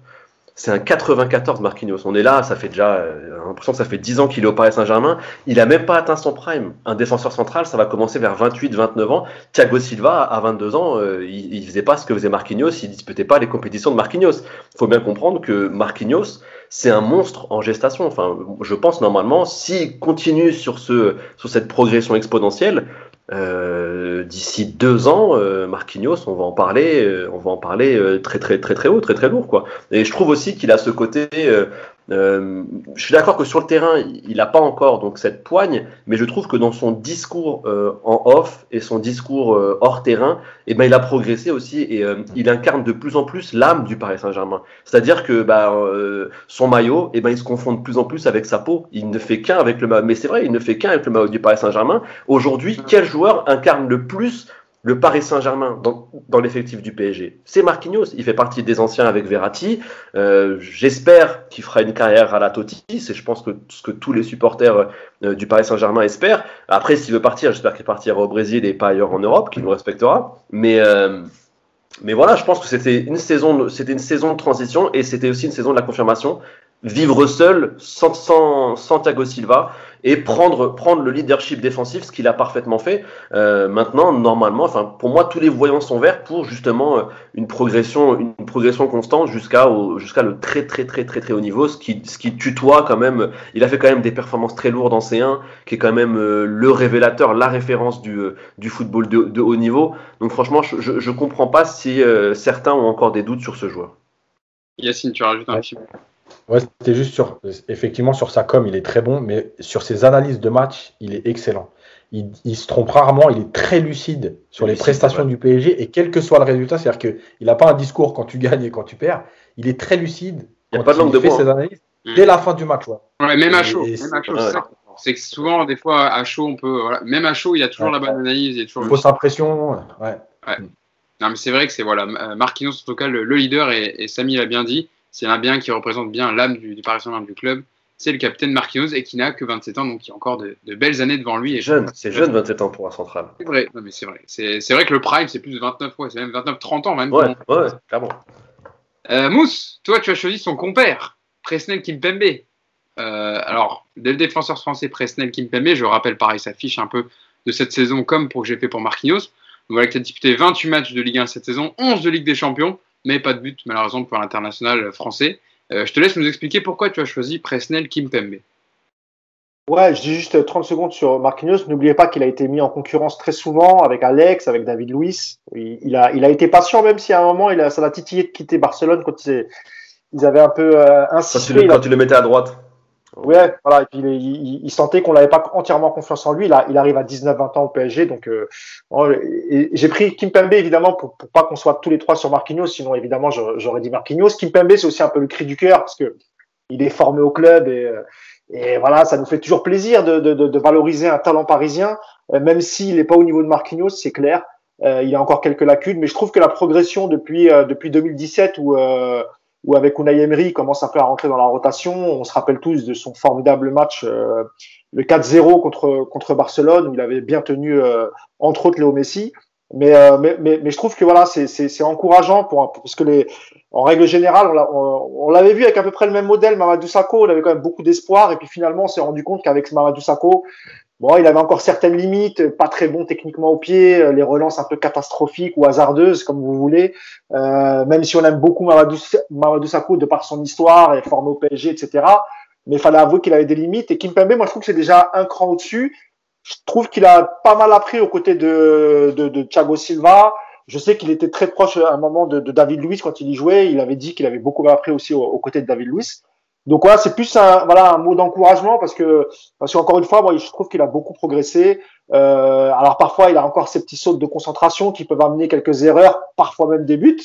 Mais, euh, mais pour un joueur qu'on a formé, euh, il arrive à, quand même faire des prestations de haute volée en Ligue des Champions. C'est, là, c'est surtout là-dessus qu'on, qu'on, les juge, puisque je pense que pour la Ligue 1, c'est, c'est assez facile. Mais euh, oui, oui, je, je, moi je pense que voilà, c'est, c'est encourageant.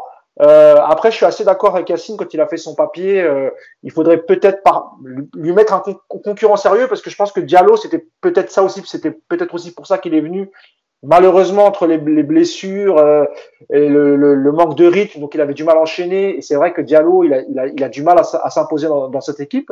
En dehors de ça, je trouve quand même que c'est euh, c'est quand même un excellent défenseur. Il est dur sur l'homme. Euh, voilà, pour, pour un joueur formé au club en tout cas, moi, je trouve que ça mérite, il mérite d'être encouragé.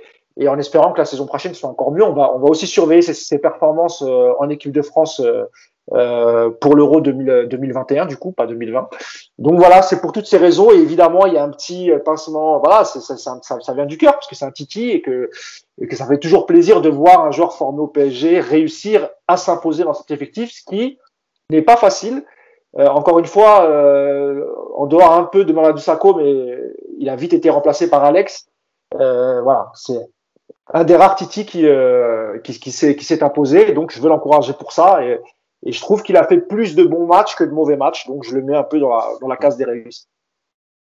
Oui, euh, Samy. Ouais, non. C'est un, un, très bon choix, je trouve, de la part de Mousse, parce que c'est le deuxième qu'on qu'on devrait citer. Je suis entièrement d'accord avec toi. Euh, il, a été critiqué quand même euh, cette saison, surtout en fin de saison. Il a été critiqué sur ses derniers matchs, mais, mais je suis d'accord avec toi que je trouve qu'il nous a sorti quand même des, grosses performances sur certains matchs de Ligue 1 et sur certains matchs importants euh, de C1. Et je pense que le fait que bon, il a été aidé par Clément Longlais. avec ses performances à Barcelone, mais le fait qu'il gagne une place de titulaire, parce qu'on se rend pas compte, des Parisiens titulaires en, équipe de France, on n'en a pas 100 000, et qu'il gagne sa place en défense centrale Oui, deux, mais c'est bah, pas 100 000, hein, justement.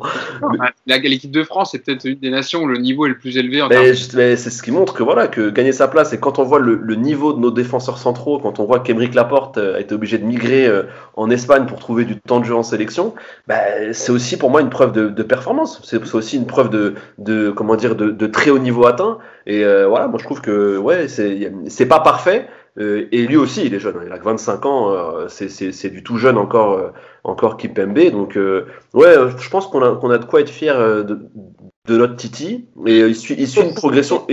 Parce que c'est un gaucher aussi, et c'est peut-être, voilà, il y a peut-être moins de gauchers talentueux au, moment de faire, au moment où Didier Deschamps va faire ses choix.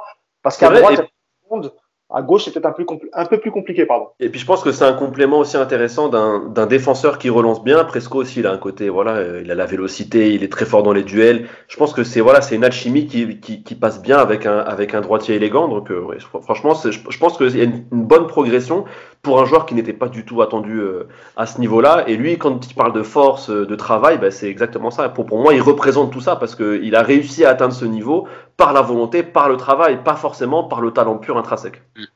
Maintenant que je vous ai demandé votre, votre choix pour le défenseur qui vous a fait la meilleure impression, que vous avez trouvé le plus performant cette saison, on va passer à celui qui vous a le plus déçu. Et là, je me tourne vers toi, Yacine. On continue dans la lignée des défenseurs centraux du Paris Saint-Germain cette saison. Qui a un joueur qui a aussi joué à latéral gauche, c'est peut-être pour ça que tu l'as choisi dans le, celui qui t'a le plus déçu, c'est Abdou Diallo, Yacine. Ouais, non, c'est pas. c'est Enfin, moi, tout le monde sait la vie que. Ça joue quand même ces matchs à gauche, on a, on a, on a souvent parlé, ça, ça influe dans ta décision de le mettre. Euh, oui, oui, non, mais bien sûr. Mais en fait, il y a, y a, un contexte, c'est-à-dire que déjà, moi, Diallo, j'ai toujours, eu des, j'ai toujours émis des doutes sur, euh, sur sa capacité à évoluer au niveau PSG, etc. Euh, le problème, c'est qu'en fait, pourquoi je suis déçu? Parce que finalement, je peux même pas dire aujourd'hui, de façon certaine, Diallo n'a pas le niveau ou a le niveau. En fait, je peux pas parce qu'il est tellement souvent blessé que il peut jamais enchaîner les matchs. Ouais, j'ai sa pitch hein, si vous voulez, parce que je l'ai fait pour les autres. 22 matchs de Ligue 1 cette saison, 8 matchs de Ligue des Champions et 2 passes décisives, toutes compétitions confondues. J'ai pas pris les matchs de Coupe de France, etc. Mais voilà, la Ligue 1 et la Ligue des Champions qui sont révélateurs. Une trentaine de matchs sur, sur presque 50. Voilà, moi, moi le problème c'est que c'est décevant parce qu'il y a toujours des bribes où je me dis, tiens, bon, peut-être que finalement, je suis un peu dur et que. Mais il n'y a jamais de continuité. Euh, et le plus dur dans le football, euh, c'est la continuité. Parce que faire trois bons matchs ou faire même une bonne saison, j'ai pas envie de dire c'est donné à tout le monde, attention. Mais on en a connu des joueurs qui font euh, six bons mois ou qui sont un peu en sur-régime sur une saison parce que tout tourne bien, mais qui ne durent pas. et pour moi, le, vrai joueur de haut niveau, il est là. Pour l'instant, Diallo, je sais pas. au début, quand il a joué dans l'axe, je me disais, tiens, ça va être un concurrent à Kim Pembe. Puis finalement, bah, avec les blessures, il n'a pas pu enchaîner. Son entrée contre Barcelone, j'en avais parlé. Moi, j'émettais des doutes, même si je disais qu'aujourd'hui, enfin cette saison, il représentait pour moi la meilleure alternative à Bernat, parce que c'est au-dessus de Kurzawa et Bakker, et là, il n'y a pas photo. Euh, et puis finalement, il rentre contre Barcelone, il fait une super deuxième mi-temps. Et puis après, bah, déjà, il est un peu blessé. Quand il revient, il n'est pas bon. Voilà, donc moi, c'est une déception. C'est une déception parce que c'est des joueurs où voilà, il y a des choses qui, te font espérer et finalement derrière tu es déçu. Donc voilà, c'est plus pour ça, c'est pas si je fais réellement la déception, évidemment, je vais te mettre euh, par exemple. Euh, voilà, mais c'est même trop facile. Donc euh, c'est pour ça que là c'est déjà c'est plus personnel et c'est pas le défenseur qui a fait la pire saison, c'est celui qui vous a le plus déçu. Voilà. Ok. Alors, on a vu avec toi Yacine pour Abdi Diallo. Samy, je viens vers toi. Toi, c'est un latéral droit, c'est Alessandro Florenzi, mm. prêté avec option d'achat hein, par, par l'AS Roma. Je rappelle aussi, comme d'hab, la fiche de, Alessandro Florenzi, 30 ans, 21 matchs cette saison, 10 euh, matchs de C1 pour 2 buts et une passe décisive. Pourquoi c'est le défenseur qui a le plus déçu cette saison bah parce que j'avais quand même euh, des, petites, euh, des petites attentes concernant notre ami Florenzi. il arrive quand même bah, d'une bonne cylindrée de Serie A. Il a un pedigree quand même, il est international italien. il a déjà joué une, demi de C1 justement avec la Roma. Enfin voilà, il a quand même un, palmarès et un CV intéressant sur le papier, hein, bien sûr, hein, parce qu'on a vu après que c'était pas vraiment ça, mais euh, euh, il a un âge plutôt correct, tu vois, il arrive quoi il a 30 ans, il me semble, Florenzi 29-30 ans. Je l'ai quand même dit il y a deux secondes, hein. ça se voit que tu m'écoutes pas, toi. Ouais, non, mais. Ah, mais il, y a juste, il y a juste 5 secondes, quoi. C'est pas grave, hein. si, si sert à rien, tu peux le dire, hein. t'inquiète. Non, non, je t'écoute en plus, c'est toujours Ah ouais, intéressant. ouais, je. Et, euh, et, euh, donc voilà, 30 ans, franchement, franchement en, en début de saison, sur papier, moi je trouve, je trouve que le, le recrutement, il est, euh, il est cohérent. Il est cohérent à droite pour avoir un, un, un- un pendant expérimenté à, à Bernat. Et, euh, et pour moi, bah, c'est un, c'est un échec total. Après, il y avait, il y avait eu quand même quelques voix qui s'étaient élevées des, euh, des suiveurs de la Serie A qui étaient quand même, euh, qui avaient mis des doutes euh, sur les performances du bonhomme, euh, surtout au niveau euh, cardio et euh, endurance, ce, ce- ce- ce dont on s'est rendu compte forcément euh, au fur et à mesure de la saison. Et euh, oui, gros- et, et le pire, c'est qu'il commence fort, tu vois. De fou, je sais plus c'est contre quelle équipe qui met en Ligue 1 Marseille. euh, ça. Marse- Non, c'est contre Marseille. C'est en coupe. C'est en coupe. Non, non, Voilà, tu- la défaite Justement, juste pour revenir là-dessus, dans le papier que j'avais fait sur Florenzi quand il signe, Ouais. j'avais écrit ça. Et le premier match, t'as l'impression qu'il me donne tort sur tout. Et là, je me dis, bon, et les mecs, ils commencent déjà, tu vois, ouais. euh, Tu te faisais, tu te faisais taper dessus. Ouais. Vraiment, il a du mal à enchaîner, mais c'est exactement ça. C'est Euh, c'est ça.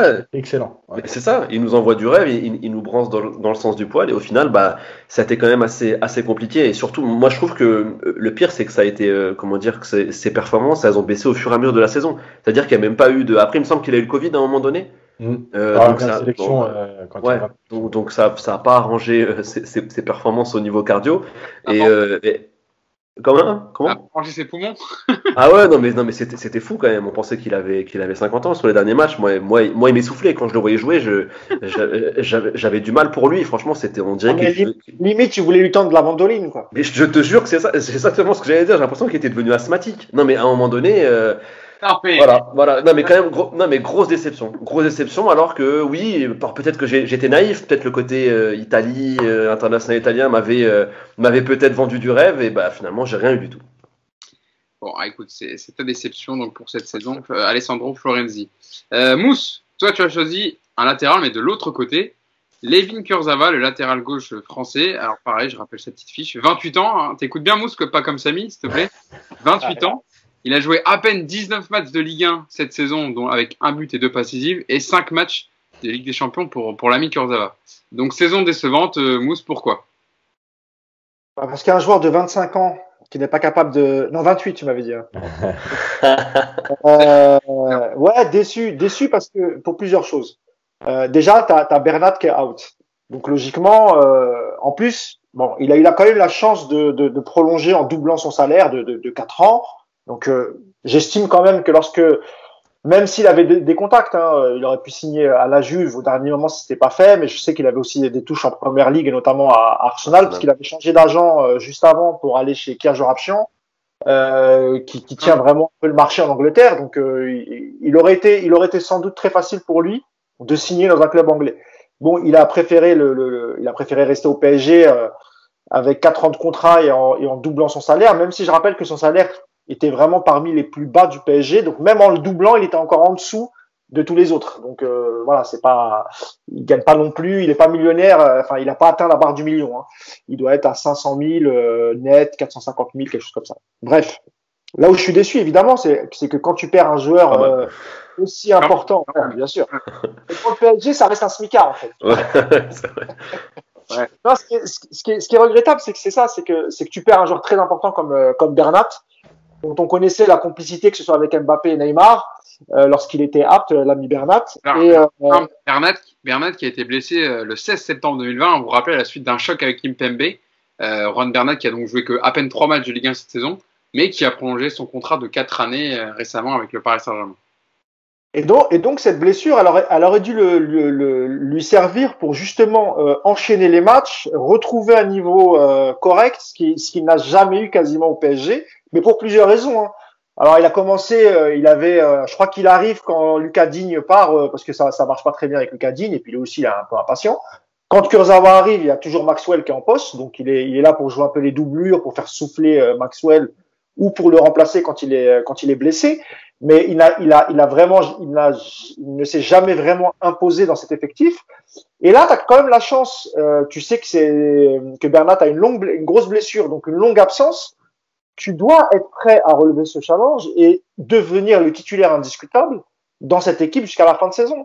Or, entre euh, son, ses, ses méformes ses blessures, parce que ça reste un joueur fragile aussi. Je ne sais pas ce que ça donne en dehors. je sais qu'on on parlait souvent d'une hygiène de vie qui pour lui aussi était pas terrible, terrible. Quoi qu'aujourd'hui il s'est marié, il a un enfant, ça s'est plus ou moins calmé.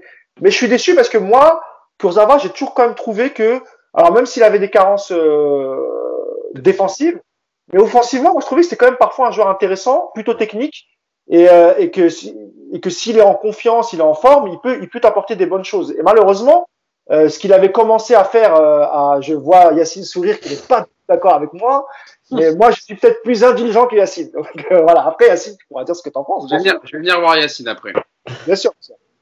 Mais moi, je trouvais que c'était un joueur intéressant dans son début de carrière à, à Monaco. Bah oui. Et le problème, c'est que au PSG, on l'a jamais vu. Et encore une fois, euh, c'est un joueur fragile, donc pas mal de blessures. Lorsqu'il revient, euh, il y a aussi le manque de confiance de ses coachs, parce que même quand il est apte, euh, Kurzawa, c'est le genre de joueur, il fait, il fait un, un, un, match moyen, puis il enchaîne avec un match pas bon, on le remet sur le banc.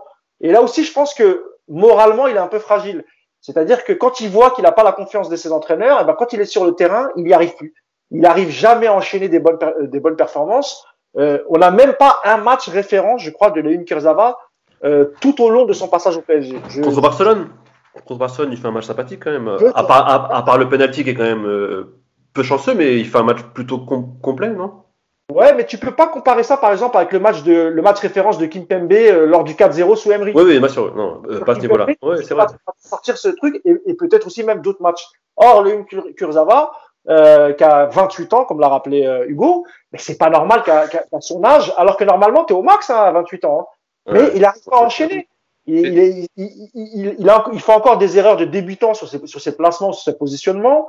Euh, quand il est offensivement, euh, les centres, euh, alors qu'il a, il est, moi je répète, pour moi il a une bonne patte gauche et c'est pas, c'est ouais. un joueur qui est intéressant techniquement. On l'a vu mettre ouais. de très jolis buts, mais malheureusement, ben, il n'y arrive pas au PSG. On l'a prolongé, euh, on lui a redonné une seconde chance et malheureusement on n'y arrive toujours pas. Et pourquoi je lui en veux? Parce qu'à cause de ça, euh, tu as un joueur comme Baker qui est, qui est, qui est novice, je n'en veux pas parce qu'il n'a pas d'expérience, qui a réussi à, à, à, passer devant lui dans la hiérarchie des, des, des, des, latérales gauche. Donc c'est c'est incroyable quand même, tu vois, ouais. que, que, tu puisses pas compter sur un joueur comme euh, Léon Kurzawa avec l'expérience qu'il a, il a été, il a été international, etc.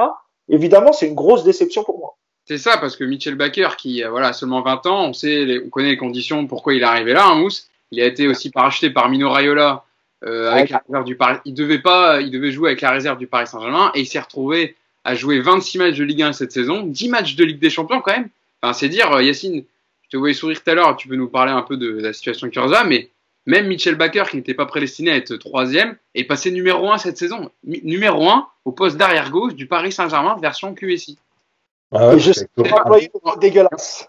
ah oui, ah, mais c'est pas pour c'est pas pour taper une nouvelle fois sur Michel Baker. Évidemment que lui il n'y peut rien. Il, il, lui non plus, il, il se pensait pas être numéro un, mais c'est dire voilà l'attente qu'on a eue sur lui évidemment et on a été déçus sur ses matchs avec Baker, mais c'est vrai qu'il faut relativiser par rapport au fait qu'on l'attendait pas là, Michel Baker. Et c'est Kurzawa qui aurait dû prendre ce rôle de numéro un justement. D'ailleurs, d'ailleurs avec Touré, c'est lui qui joue vraiment le plus. Il enchaîne tous les matchs. Ah, oui. euh, effectivement, je pense qu'il y a, il y a alors pour Kurzawa, je vais faire court il y a plusieurs éléments qui s'enchaînent. La première, c'est qu'il faut toujours tenir compte qu'on est en France et qu'en fait, en France, les latéraux sont d'anciens joueurs offensifs qu'on replace à un moment donné en se disant, bon, il va nous apporter offensivement et on compensera les lacunes avec les défenseurs centraux, etc. Ça, c'est un parcours classique en France. Vous pouvez regarder, la plupart des, latéraux sont des anciens joueurs offensifs qu'on replace à un moment donné. Euh, la deuxième chose, c'est que il a profité par rapport à son image des buts qu'il mettait euh, parce qu'encore une fois, on est dans un monde de stats et un latéral qui marque des buts, on a l'impression que c'est un super latéral. Euh, il a aussi profité du fait que, je sais que je me fais pas des amis en disant ça, mais par exemple un joueur comme Marcelo, euh, c'est un excellent joueur, c'est un super joueur de football, mais ce n'est pas un latéral. Voilà. Quand j'explique ça, les mecs veulent pas comprendre. On me dit ouais toi t'es qui pour parler? Mais moi je vous le dis, Marcelo c'est pas un latéral. Sauf qu'en fait Kurzawa c'est la même chose. Regardez-le. Des fois il se retrouve, il est euh, pratiquement euh, au deuxième poteau. Il y a un centre côté gauche, donc là où normalement il devrait être, il est au deuxième poteau côté droit. Mais qu'est-ce que tu fais là? Tu vois? Je comprends. Moi, tu peux dézoner, il n'y a pas de problème. Mais une fois euh, par match, à la limite que regardez-le. les courses plein axe en diagonale. Enfin, il y, a des, y a des dingueries, des trucs que tu peux pas imaginer. Donc en fait, il a compensé beaucoup de choses par aussi sa vitesse, euh, parce que c'est un joueur qui va plus, enfin, quand il est en forme, qui va plutôt vite. Donc il compensait des erreurs défensives en rattrapant le joueur par sa vitesse. Euh, il a marqué quelques buts qui ont masqué. Tu sais, tout de suite, on se dit Ah, t'as vu, il a marqué deux buts. Il est là contre Anderlecht, je crois, non Il met un Anderlecht, ouais. Voilà. Aussi, là, là, cette année, il a fait mettre un ciseau magnifique. Donc on va voilà. dire, regardez quand même techniquement. Ben, en fait, voilà. Il marque pas en jeu aussi cette saison. Si, il, y avait la reprise de, il y avait la reprise de volée sur un corner euh, tendu de Neymar, rappelez-vous. Euh, à l'arrivée ah, ouais, ouais. Contre Toulouse, ouais. Il a marqué voilà. cette saison. Voilà, si t'avais écouté Samy, t'aurais entendu que j'avais dit. Non, je rigole, je rigole. Non, mais... Donc voilà, et en fait, si tu veux, il y a cette image-là qui masque un peu des lacunes, et en fait aussi qui te donne envie d'avoir espoir, parce que malgré tout, comme l'a dit Mousse, c'est pas un joueur non plus qui a les pieds carrés, qui sait rien faire avec un ballon. Donc en fait, c'est des joueurs où tu te dis toujours, ah mais si, comme l'a dit, tu vois, c'est pour ça que j'ai souri à ce moment-là si il avait, si il avait compris, si il avait progressé, si... et le problème c'est que tous ces si là, il, il y en a jamais un qui s'efface en fait. Et c'est le problème de ces joueurs-là. Voilà. C'est pour ça que il restera un joueur limité. Et le PSG c'est trop pour lui, c'est tout. Samy, je, je, sens que tu vas, tu vas défendre la Kurzawa. Je ne oui. sais pas pourquoi. Oui, voilà. Oui. Bah moi, c'est, moi, c'est un, joueur que j'aimais bien euh, de par ses débuts à Monaco, euh, même si après il a fauté en, en équipe de France Espoir. On se rappelle tous de, de l'épisode Guidetti et la fameuse, euh, la fameuse, le, le, le, fameux chambrage. Mais euh, tu sais, tu disais, tu disais, il était international, il est international. Vous savez qu'en mars 2019, il est deux fois titulaire avec l'équipe de France championne du monde de DD. Hein. Il, y a, il, y a, il y a encore deux ans, quoi. Et ça, ouais. je, je, pense maintenant qu'on peut parler de lui au passé au niveau de l'équipe. ouais, et, et, et, et franchement, euh, on, on, a déjà vu des, euh, des comebacks dans, dans l'histoire du football. Il a 28 ans encore. C'est pas, c'est pas fini. Et puis, moi, je suis un peu, je suis un peu d'accord avec Mousse parce que le côté déception, c'est que justement, il y a quelque chose. Euh, je suis d'accord avec toi sur le côté défensif. Euh, c'est clairement pas son fort. Il fait des dingueries, il y a aucun problème. Mais sincèrement, moi, je trouve que ouais, il a, il a, il a un petit, il a une petite technique sympathique. Euh, il combine bien. tu sens que il a, il a, il a un bon rapport avec les, les joueurs créatifs.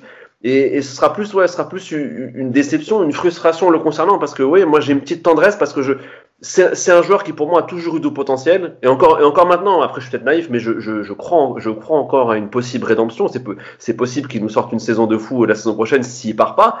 Et, euh, et je suis d'accord aussi sur le côté enchaînement des matchs. C'est vrai qu'il n'a pas été gâté euh, il a eu aussi une une pubalgie qu'il a, qu'il a traîné pendant, pendant presque un an et demi parce qu'il il refusait de se faire opérer. Enfin, il y a eu, il y a eu ce, ce côté cycle de blessure qui ne l'a pas aidé. Euh, mais après, voilà, je n'irai pas dans les extrêmes. Tu as été très, très correct avec lui. Euh, on sait que d'autres personnes ont, ont, ont, ont, ont dépassé les bornes concernant euh, Kurzawa. Et on va pas les citer ici. Mais, mais, mais voilà, je, j'ai toujours ce, cette petite affection et, ce, et cet espoir. En tout cas, en tout cas il, voilà, il, réside, il réside, je te dis la vérité, il réside toujours en moi. Donc euh, peut-être que l'avenir te, te, donnera raison. Hein. Mais, mais, mais, je pense que au-delà de ça aussi, il n'a jamais réellement eu la confiance de tous ses coachs et je pense que ça a eu beaucoup d'impact sur son oui. sur son jeu. Et, et, et, encore une fois, il suffisait qu'il fasse un ou deux qu'il enchaînait un ou deux mauvais matchs et il allait sur le banc, ce qui n'était pas vrai. le cas de certains joueurs au PSG vrai, qui enchaînaient plusieurs et qui restaient quand même sur le terrain. Et, et quand tu quand tu sens que t'as pas la, pas la confiance de ton coach, et eh ben c'est compliqué après d'enchaîner une fois que tu es titulaire après quatre cinq matchs d'absence. Et eh ben évidemment, tu te poses trop de questions dans ta tête et les matchs, tu les abordes différemment. Et c'est compliqué, effectivement. Euh, juste, juste 10 secondes. Euh, avec Emery, il a quand même la confiance parce que rappelez-vous qu'Emery, au départ de la saison, quand il arrive, il préfère Kurzawa à Maxwell. Et finalement, au fur et à mesure de la saison, il se rend compte que Maxwell, il, il est trop au-dessus. Rappelez-vous, regardez bien les premiers matchs d'Emery et vous verrez que dans son idée du jeu à Emery, Kurzawa était parti pour être plus intéressant. Et finalement. Et après, il fait venir Berchiche. Oui, après, parce que justement, la déception. Mais la première année, voilà. Bref. Euh, maintenant que vous m'avez donné votre le défenseur qui vous a le plus déçu, parlons de défenseurs que Paris devrait recruter selon vous. Alors justement, Mousse, je vais revenir vers toi, euh, parce que toi, ton choix, c'est un arrière-gauche. Justement, on parlait de l'émission. Ah, toi, tu aimerais bien recruter un autre Français. Alors, il n'est pas international français parce qu'il a joué avec les, avec les catégories jeunes jusqu'au U20 avec l'équipe de France. Il n'a pas joué avec les espoirs ni avec Léa. C'est Théo Hernandez, le latéral gauche de l'AC Milan, euh, qui a 23 ans, qui, qui, a joué 33 matchs championnat cette saison, une grande régularité, 7 buts et 6 passes décisives. Hein. On le sait, c'est un défenseur très efficace et qui, euh, euh, a une belle patte gauche évidemment, et qui marque souvent et qui est décisif pour son équipe. Euh, j'ai toujours, moi, c'est pour les matchs du Milan que j'ai regardé cette saison, quand il décide de monter, prendre le ballon et de soit de jouer avec un relais, de terminer l'action ou de prendre le ballon, d'y aller tout seul, c'est quand même assez, assez exceptionnel son niveau. Alors Mousse, en, Théo Hernandez, c'est quand même un défenseur qui coûte très cher. C'est un, un, des meilleurs, si ce peut-être un, des, enfin, c'est un des meilleurs latérales gauche d'Europe. Euh, pourquoi tu voudrais recruter Théo Hernandez, sachant que Juan Bernat, qui est titulaire au poste, devrait revenir en début de saison prochaine, normalement, de sa blessure? Je, euh, Cher, je ne suis pas sûr. Franchement, euh, bah, c'est au moins c'est au moins 40 millions Théo Hernandez. Ouais. C'est au moins 40 millions. Ah, c'est très cher. En plus, il y a tellement peu de latéraux sur le marché que des joueurs comme ça, avec en plus une efficacité dans l'autre partie du terrain, c'est pour ça que je trouve si jeune. Et moi, je ce serait, alors moi je trouve que ce serait un bon investissement parce que il est jeune et puis d'abord il est français, il faut être aussi un peu chauvin et pourquoi pas aussi ramener les meilleurs talents français euh, au Paris Saint-Germain. Moi je trouve que c'est une, une, bonne idée. Là il est au Milan AC qui a fait un, qui a, fait un beau championnat, qui sont qualifiés pour la, la Ligue des Champions, donc évidemment je pense que ça sera pas faisable. Mais, mais, mais pour tout ce que tu as dit, moi je trouve que ça, enfin, euh, le PSG mériterait de, de, de, se pencher sur son cas parce qu'il est jeune. Ça, je pense qu'il a, lui, lui, il a un bon équilibre entre le côté défensif et le côté offensif. Il marque des buts. C'est pas un, un, défenseur ridicule. Il est plutôt même un peu dur sur l'homme. Je pense que c'est, c'est un mec qui a beaucoup de vivacité, euh, qui, qui, qui n'hésite pas à faire les, les, les allers-retours, qui, qui a l'air lui plutôt infatigable qui a l'air aussi dans son positionnement euh, un peu plus intelligent que la moyenne.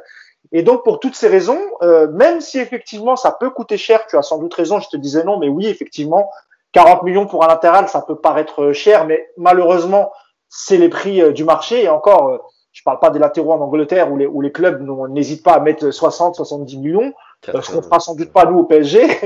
mais voilà, pour toutes ces raisons, moi je trouve que c'est c'est un genre dont on parle pas beaucoup euh, lors des, des, des, fenêtres de transfert et qui, qui mériterait qu'on s'y intéresse parce qu'encore une fois, c'est un bon équilibre entre le côté offensif et le côté défensif. C'est un joueur français, c'est encore un joueur jeune, donc il a encore une marge de progression. Et puis, euh, c'est vrai, tu as dit qu'il y avait Bernat, mais euh, est-ce qu'on a une garantie euh, sur le retour de Bernat après une opération et un an d'absence? Tout en sachant que Bernat était un joueur déjà euh, avec une réputation de joueur fragile, qui a été longtemps blessé au Bayern, qui a très peu joué dans ce club-là. Et, voilà, c'est pour toutes ces raisons que je me dis mm. pourquoi pas tenter ce genre de, de joueurs parce que euh, ils sont solides physiquement. Euh, tu vas tu vas mettre un, un, prix, tu vas investir effectivement une certaine somme d'argent, mais euh, ça se trouve dans deux ans le Milan va le revendre 80 millions. Tu, on, ne sait pas. Donc c'est peut-être le, le, moment d'aller l'attaquer. Mm. Et, et, et, et, ça, enfin, pour, pour, euh, pour Théo Hernandez, c'est aussi la promesse de jouer dans un club qui va jouer la Ligue des Champions toutes les saisons. Avec le Milan AC aujourd'hui, cette année, cette saison, ça s'est bien passé. On verra la saison prochaine. Mais moi, je pense qu'il y a quand même quelques arguments pour attirer, euh, pour attirer ce type de joueur. Et encore une fois, il est français et il faut essayer d'aller chercher nos talents pour qu'ils reviennent jouer dans le meilleur club du championnat de France.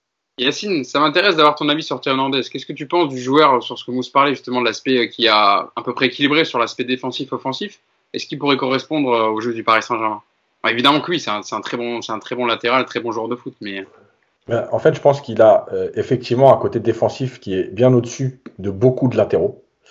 Euh, et il a un côté offensif, alors, qui est peut-être moins euh, structuré que beaucoup de latéraux, justement. Mais par contre, dans sa façon d'aller vers l'avant, il a énormément de caractère. Et c'est pour ça aussi, vous regarderez ses buts.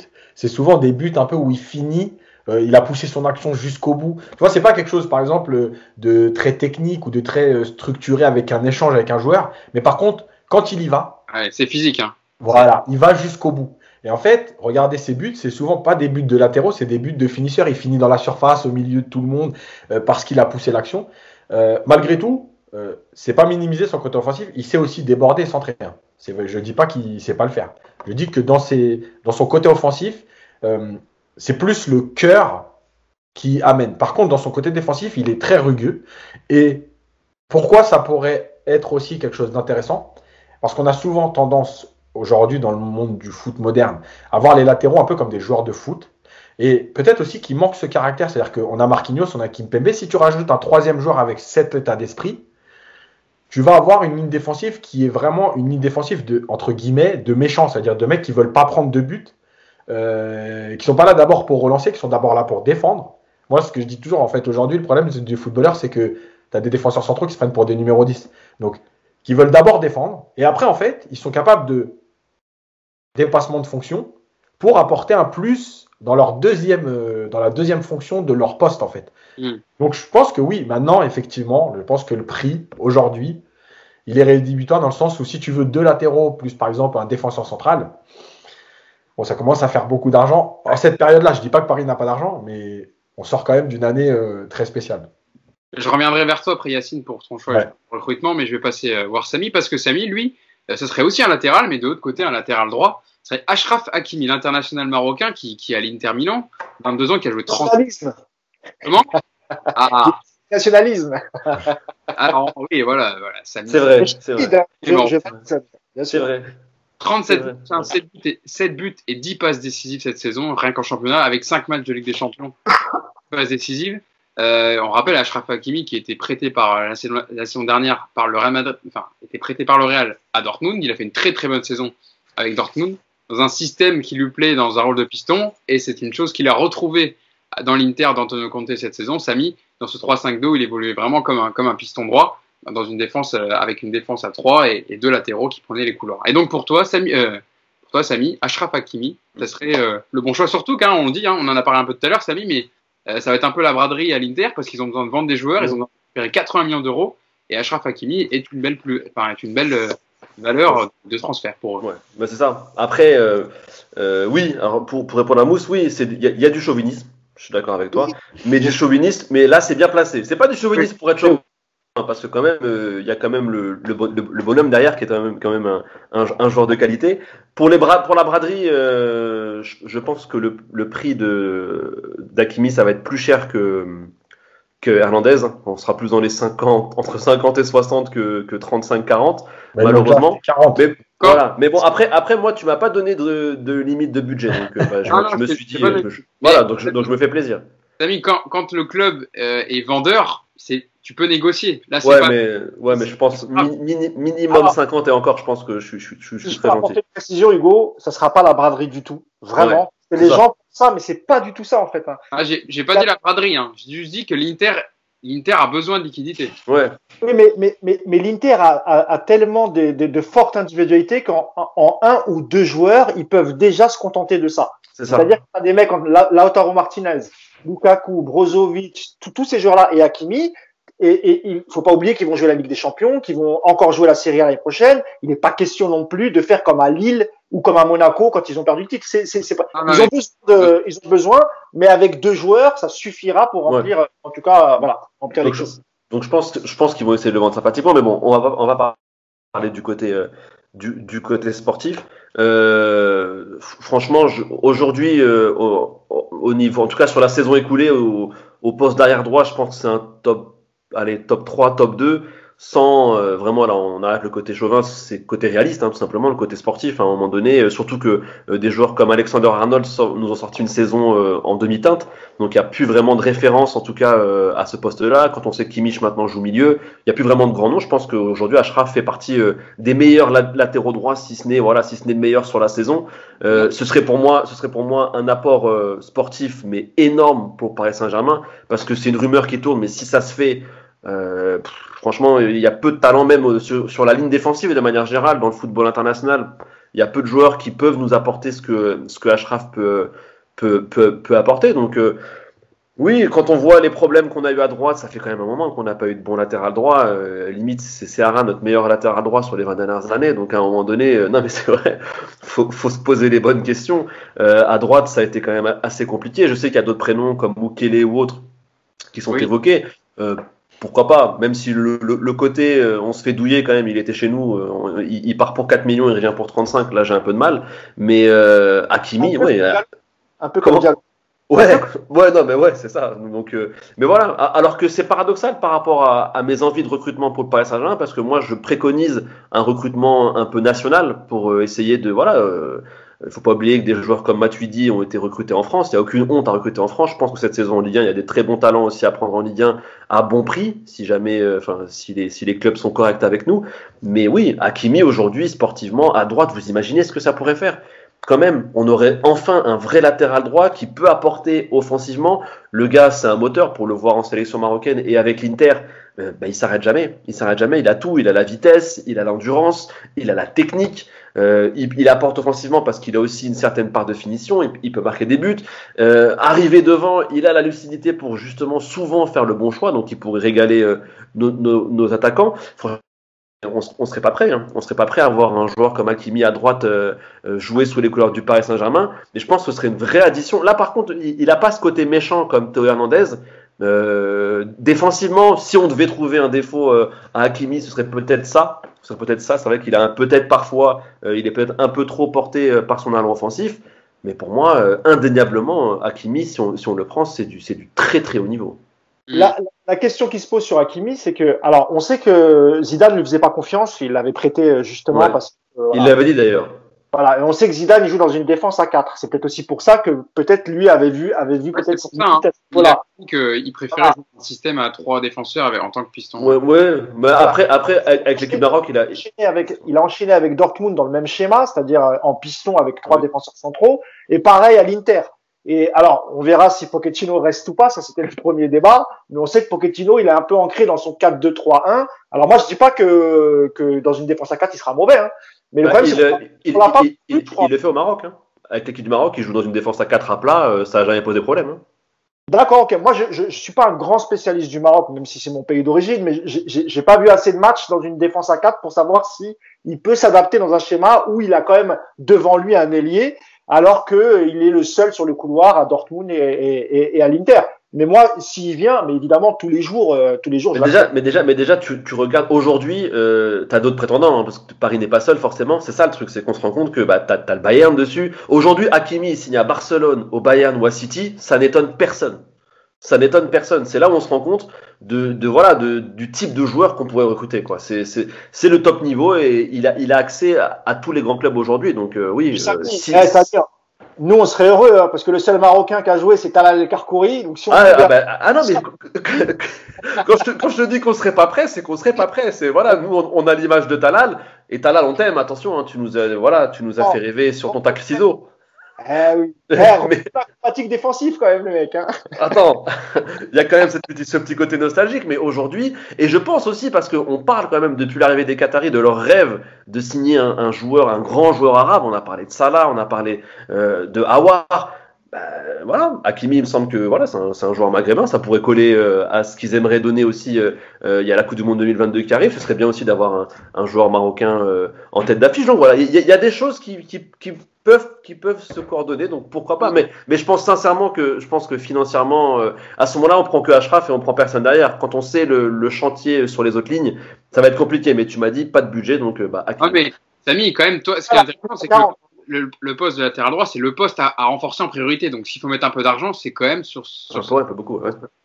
Euh, Yacine, tu veux dire un petit mot quand même sur Hakimi avant que tu passes à ton choix? Sur, euh, sur ce qui a été dit Toi, qu'est-ce que tu en penses de Ashraf Hakimi? Attends, juste, Samy, c'est bon pour le timing? Parce que voilà, je vois qu'on a dépassé les 16 heures, t'hésites pas. Hein, tu, oui, c'est bon, c'est bon. Je vais, je vais, finir quand même. Je, je, veux, je veux entendre le, le, transfert pour, euh, pour, pour Yacine ah, après. Ah, bah après, de toute façon, on aura en. Euh, bien sûr. Euh... Sur Hakimi et je viendrai après sur ton choix. Je, je non, non, non, moi, le, le, le, le seul doute, entre guillemets, c'est sur une défense à 4, sur le côté défensif, encore une fois. Parce que offensivement, en fait, le rôle de piston, c'est un rôle, mais dans une, dans une défense à 4, si tu as le ballon et tu joues haut, euh, ton latéral, c'est pas, enfin, c'est d'abord pas un défenseur. Donc, j'ai pas de souci là-dessus. Euh, le, seul, le seul doute aujourd'hui, c'est sur un gros match, comment il serait capable de défendre réellement dans une défense à 4. Voilà. Sur tout le reste, c'est-à-dire 90% de la saison, en fait, tu peux le prendre, il n'y a pas de problème. Il reste ce match référence dans une défense à 4, par exemple en Ligue des Champions. Voilà. Alors, Yacine, je, donne ton choix maintenant. Toi, c'est au poste de défenseur central que tu aimerais recruter quelqu'un. C'est, euh, il joue dans la même équipe que Ashraf Hakimi. C'est Milan Skriniar, le défenseur international slovaque, euh, qui a 26 ans. Euh, vous avez bien entendu, Samy, 26 ans. 32 matchs cette saison, 3 buts euh, à l'Inter depuis 2017, qui est vraiment un, un des titulaires indiscutables et un rock de la défense de, l'Inter. Ouais, alors pourquoi déjà? Parce que de toute façon, je pense que euh, on parle des. En fait, le PSG a trop de priorités, je crois. euh, en fait, tu te dis la priorité c'est de recruter des latéraux, mais en vérité, il faut aussi un troisième défenseur central de haut niveau parce que quand il en manque un des deux, tu es à la rue.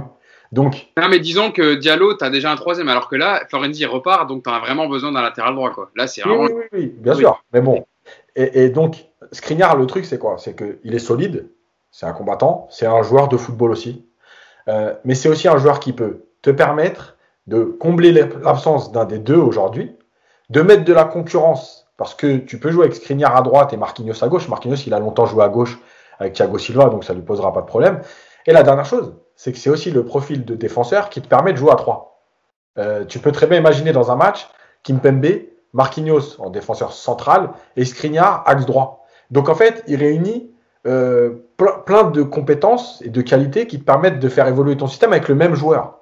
Euh, voilà, de toute façon, je pense qu'il faut un troisième défenseur central de très haut niveau euh, et pas juste compenser, voilà, faire descendre un, un milieu de terrain sur un match, etc. Ça, ça marche ponctuellement, mais, sur la durée, ça marche jamais. Ça te permet aussi de faire souffler. Rappelez-vous quand même que l'année où, où Emery, je crois, part avec Marquinhos, Kimpembe, Silva, qui tourne régulièrement, c'est peut-être une des années où le PSG a été le plus performant sur la durée défensivement parce qu'en fait, les joueurs avaient à peu près le même temps de jeu. Ils jouaient ensemble les uns les autres, c'est-à-dire que s'il en manquait un, il y avait des automatismes qui avaient été créés avant. Et en même temps, ils étaient toujours performants parce qu'on leur donnait un ou deux matchs de repos. Puis on enchaînait avec Kimpembe qui partait sur le banc et ainsi de suite. Je pense que pour moi aujourd'hui, avec la soixantaine de matchs voire 65-70 quand tu te retrouves avec les coupes et les matchs internationaux, tu peux plus demander à tes joueurs de faire euh, tous tes matchs. La preuve, Marquinhos, s'il se blesse à, à, Munich, c'est pas anodin non plus. Euh, voilà, donc je pense qu'il réunit toutes les, tout, tous les critères pour, pour être ce fameux troisième défenseur. Euh, voilà. Je veux juste, tu me laisses deux minutes pour faire un petit truc sur le mercato parce que je voudrais expliquer un truc. Là, on a vu que le Bayern signait un joueur de reading ah, j'étais sûr que tu allais parler de ça. Parce que j'ai vu ton tweet avant. Alors, on contextualise, vas-y. Pourquoi tu veux parler de ça? Le Bayern va signer un joueur de Reading qui a 25 ans. Donc, Championship, des deux anglaises, qui est libre.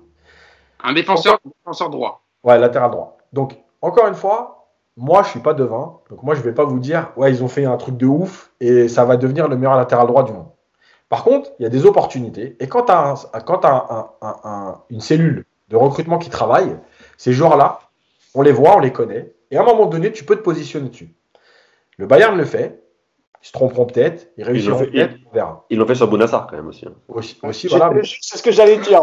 non, mais, ce que je veux dire, c'est que de toute façon, en fait, il n'y a pas de club qui fait 100% de réussite sur le mercato. Ça n'existe pas. Donc, voilà. Le truc, c'est que il faut reprendre un peu des contextes. Selic, qui joue à, Lille, il a acheté en D2 turc, il a acheté 1,5 million d'euros. Euh, je pense que Céline, sur les, deux saisons qu'il fait à Lille, il euh, n'y a personne qui peut me dire qu'au PSG, il y a eu un meilleur latéral, que lui. Ça coûté un million et demi, c'était en D2 turc. Robertson, pour prendre encore au-dessus, il a acheté 9 millions à Hull City. 9 millions d'euros à Hull City. Qui était en championship. Hein. Voilà. Les deux années suivantes, il, il, est sûrement dans le top 3 des meilleurs latéraux à gauche de la Ligue des Champions. Et il fait deux finales de Ligue des Champions. Et on en parle comme une référence. Ce que je veux dire, c'est que dans le foot, il n'y a pas de certitude. Il faut juste travailler. Et c'est pour ça que, par exemple, sur le poste de latéral droit, rapidement, j'ai fait une liste où tu peux, en fait, avoir tous les tarifs. Il suffit de travailler. Ta Isage, qui était à Naples, qui en fin de contrat, il est libre. Voilà. Il est apparemment en renégociation avec Naples, mais aujourd'hui, là, au moment où on se parle, il est libre. Bon. Qu'est-ce que ça te coûte de le prendre? T'as euh, Bakou, le joueur de Wolfsburg. Tu vois, mais tu as tous les prix. C'est-à-dire que là, c'est un joueur qui vaut 20 millions. Bakou, il a 21 ans, c'est un Allemand. Tu as Christensen, qui joue à Salzbourg, qui est un très bon latéral, qui va coûter entre 10 et 12. À ce moment-là, tu as Klaus aussi en Ligue 1. C'est ce que j'allais alors j'allais y venir. Tu as Klaus et tu as 111, qui sont deux très bons latéraux. Latéral, de, je rappelle, Klaus de, de Lens et 111 de Metz. Et as aussi, tu, parlais, tu parlais de latéraux, tu as, aussi, as aussi Meras, qui est international turc, qui végète au Havre. Il a 22 ans, euh, c'est un international turc de très bon niveau. Et en fait, le problème, par exemple, du PSG, c'est qu'aujourd'hui, quand euh, si Paris se pense sur un profil comme ça, tiens, le joueur de Reading ou Selic, le problème, c'est que le PSG veut des bons joueurs, mais en même temps, il veut des noms. Euh, et aujourd'hui, si Leonardo faisait ça, je vous certifie que le premier mois de compétition du joueur, c'est pas qu'il va être scruté. C'est que le mec, il a intérêt à, bien faire ses lacets, euh, à pas C'est un truc de fou. C'est-à-dire qu'on va dire, ouais, mais c'est normal, vous ramenez un mec de D2 turc. Le football, c'est pas ça. Hein. L'exemple, c'est Kerrer. Hein. Tu vois, c'est, tu as raison, hein, parce que Kerrer, il a pris plein la gueule parce qu'il a fait deux trois mauvais matchs, et puis après on l'a perdu mentalement. Bon, après Manchester, mais ça se trouve euh, avec un peu plus de confiance, il aura peut-être fait une, une bonne carrière au PSG, parce que je pense qu'il venait, il venait de Schalke, donc euh, je pense. Je comme je l'ai dit, comme je l'ai dit, ça se trouve Kerrer demain il signe à Manchester et, et, il devient très bon. L'exemple, par exemple, l'exemple de euh, avec Tourelle, là, le défenseur allemand qu'il voulait au PSG. Rudiger. Rudiger, c'est pareil il est critiqué, il est critiquable, il n'était pas bon. Tourelle arrive, le système lui convient et le mec il redevient performant. Parce que le football, c'est pas, il n'y a pas de vérité. Tu peux pas dire tiens lui je vais le prendre, c'est sûr et certain que je me trompe pas. Voilà. Je pense qu'à un moment donné, on a parlé des joueurs qui coûtent très cher. Il y a un budget à respecter aussi. Le PSG devrait travailler, et c'est aussi là l'erreur de Leonardo dont euh, Mousse parle, à force de travailler qu'avec lui-même, bah, il voit pas tout. Voilà. Et l'Italie surtout. Voilà, et donc il y a, y a, y a une, cellule couche qui doit être remise en place, écoutée et qui doit réellement travailler. Je termine juste par exemple du côté gauche parce qu'on a parlé du droit. Côté gauche, tu peux avoir des joueurs comme Talia Fico qui sont reconnus. Tu peux avoir des Alstenberg, tu peux avoir des Philippe Max, le, latéral du PSV, tu peux avoir euh, Caio Henrique ou Truffert en France. Il y, a, il y a de quoi faire sans claquer 60 millions. Il suffit de bien travailler et aussi à nous, supporters, d'arrêter de croire que parce qu'un mec vient de Metz, il est nul. Voilà. il y a un défenseur que j'aime bien aussi, c'est euh, Denzel Dumfries, qui joue, au PSV, qui a un excellent latéral droit, qui joue titulaire avec euh, la, sélection des Pays-Bas, qui sera d'ailleurs à l'Euro, et qui, euh, il y avait des, des, des, threads, des threads sur Twitter qui expliquaient un peu son poste, etc., ses caractéristiques, et qui est quand même très très intéressant aussi, qui pour l'instant, voilà, n'a pas un énorme, qui doit coûter à peu près, je pense, 15-20 millions, un peu comme Bakou ah, comme Vanderbilt, quoi. Comme Vanderbilt. Mais il, est, il, a, beaucoup plus dans son profil, il est beaucoup plus tonique, il est plus physique, il est plus, enfin voilà, c'est que ça a l'air d'être quand même un, un, défenseur un peu plus complet. Mousse. Ouais, Hugo, pour terminer, pour, pour, pour terminer sur, sur, le mercato, parce qu'on nous a posé des questions, est-ce que vous allez parler de, de, de, Hakimi, de Mukele, etc. Il faut savoir que le mercato, il, il, démarre à peine et que, et que des noms, vous allez en avoir euh, 50 oui. jusqu'à la fin du, du, du mercato. Et euh, moi, ça m'a fait rire sur le timing d'Ashraf Hakimi pour expliquer comment fonctionnent les médias.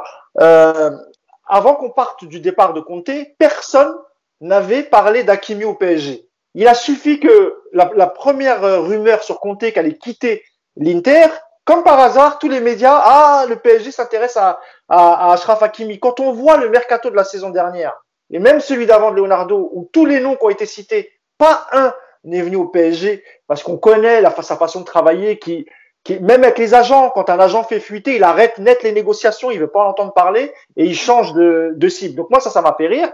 Donc tout, tout, ce que vous entendez sur Mukele, euh, Ashraf Hakimi, euh, Kamavinga, c'est un autre cas parce que Kamavinga, c'est ce que disait, c'est ce que racontait un peu Yacine, c'est que le PSG, en, vérité, Kamavinga, ils l'ont jamais suivi quand il avait 9 ans, 10 ans, 11 ans, 12 ans. Euh, ce, que, ce, que, certains clubs font quand ils suivent des joueurs, ils les suivent euh, vraiment quand ils ont euh, allé à partir de 15-16 ans. Non, il fait une bonne saison. Alors à Doha, on dit ah Kamavinga, il faut le prendre, il a fait une super saison.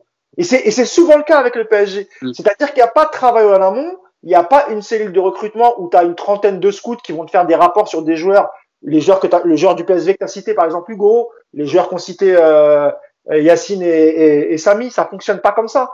Donc, euh, tant qu'on n'aura pas une véritable cellule de recrutement avec des scouts qui vont vraiment travailler en amont sur les joueurs, les suivre sur plusieurs saisons, quand ils jouent en U19, etc., un peu ce que fait, euh, un peu ce que fait euh, Luis Campos partout où il passe, eh ben nous, on ira toujours cibler le, le, comment on appelle ça, le hit du moment. C'est-à-dire l'année dernière, c'était Kamavinga, alors c'était le hit. Ah bah on va tout mettre. L'année d'avant, c'était Awar. Ah bon, on va prendre contact avec Awar. Mais, mais sinon, en dehors de ça, les joueurs, ils sont pas suivis.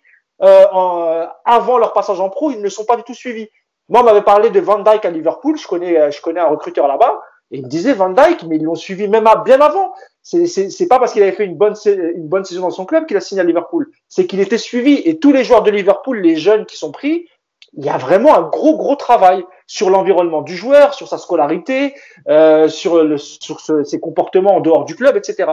C'est ce qui manque vraiment au Paris Saint-Germain. Et à force de changer de directeur sportif tous les deux ans, jamais on aura de continuité. Il faut installer une direction qui sait travailler avec peut-être moins de noms ronflants, mais aller chercher les, les, les futurs talents qui sont éparpillés partout en, en Europe. Ce qu'a fait un peu Campos avec le pont entre la Turquie et la France. Il ramène de plus en plus de joueurs turcs et on voit qu'ils se trompent très rarement. Voilà. Bah, c'est sûr que les, les, deux équipes qui ont rappelé un titre à Paris, hein, Lille et Monaco, c'est les deux équipes qui étaient euh, sous la gouverne de, de Luis Campos. Il y avait Montpellier Ah, aussi. tu fais, et, voilà, et en plus, tu fais de l'argent, c'est-à-dire que tu vois, les joueurs, tu les valorises et tu les vends, euh, voilà, 5-6 fois le prix, euh, le euh, voilà, le prix initial. Et a- Juste, ouais, pour finir, pour parler du marché français, on a aussi l'exemple, par exemple, de l'exemple de Maxence Lacroix à Wolfsburg, acheté 5 millions à Sochaux, qui était Ouais. donc en D2 française, et qui fait une, une magnifique saison avec Wolfsburg, qui, qui se qualifie pour la Ligue des Champions, et qui a pris en un an une valeur énorme sur le marché. Euh, voilà, ça, c'est des joueurs que 5 millions, voilà, français, oui, ça joue en D2. Et encore une fois, nous-mêmes, supporters du PSG, je parle nous, euh, même si, par exemple, moi, je vais pas le penser, mais globalement, si on te dit on fait Maxence Lacroix, les mecs vont te dire ah mais vas-y, ils vont chercher un défenseur central à Sochaux. Voilà. Bah, le mec il finit Ligue des Champions avec Wolfsburg en Allemagne. Ouais. Voilà. Non, mais c'est vrai que Samy, pour le mot de la fin, c'est vrai que même souvent le Paris Saint-Germain ne regarde pas en Ligue 2, mais il y a d'excellents joueurs en Ligue 2, souvent qui, éclo qui, qui, qui éclosent après, qui ont leur éclosion dans d'autres championnats, un championnat comme la Bundesliga, par exemple, qui fait confiance aux, aux jeunes joueurs, mais jamais dans des, jamais au Paris Saint-Germain, par exemple. On parle du PSG, évidemment. Il n'y a pas que le Paris Saint-Germain qui est dans cette, dans ce cas-là, mais comme on parle de ce, de ce Et, club-là, notre, et notre centre de formation aussi, il ne faut pas l'oublier, parce que Oui. c'est de la France aussi. Ouais. le centre de formation. Non, mais oui, bah après, il y a, il y a- il y a- il y a quand même des clubs, euh, des clubs formateurs ancestraux qui sont, qui sont encore en Ligue 2. Il faut pas les oublier. hein. Des clubs comme Le Havre, euh, ça va pas. Enfin, ils ont quand même sorti que des gros talents euh, sur ces dernières années. Et c'est pas parce qu'ils sont en Ligue 2 qu'ils qu'ils- ils arrêtent de bien travailler. Mais euh, voilà, je pense, que vous avez tout résumé. C'est vrai que c'est compliqué aujourd'hui et, c'est dommageable. Hein. C'est vrai que notre, base de, supporters, c'est compliqué aujourd'hui de leur vendre euh, des joueurs, euh, des, joueurs avec une notoriété un peu plus faible, alors que le potentiel est là. Et, et je pense que après, est-ce que est-ce que est-ce que c'est vrai Comment dire Est-ce que c'est les supporters qui influencent le recrutement Si c'est ça, c'est un problème quand même. hein, que le directeur sportif se dise. T'as pas complémentaire quand tu dis que parfois le PSG n'ose pas parce qu'ils vont se dire est-ce que ça va plaire, est-ce que ça va vendre des maillots, est-ce qu'il a assez de followers Mais sur c'est ça, mais c'est ça, mais, mais Ah, c'est ben. grave, c'est grave. Si, si déjà, euh, dès le début de la réunion de travail, les gars, ils te posent, bon, euh, on va prendre que des joueurs connus, déjà on se met d'accord, euh, les pépites et tout, vous me les sortez pas. Déjà là, je pense qu'il y, a un- il y, y a un vrai problème. Tu dois, tu dois construire l'équipe, enfin pour l'équipe, pour le côté sportif, pas pour nous faire plaisir euh, principalement. Euh, bien sûr que oui, on veut tous en- entendre des noms ronflants, mais euh, on a cité beaucoup d'exemples.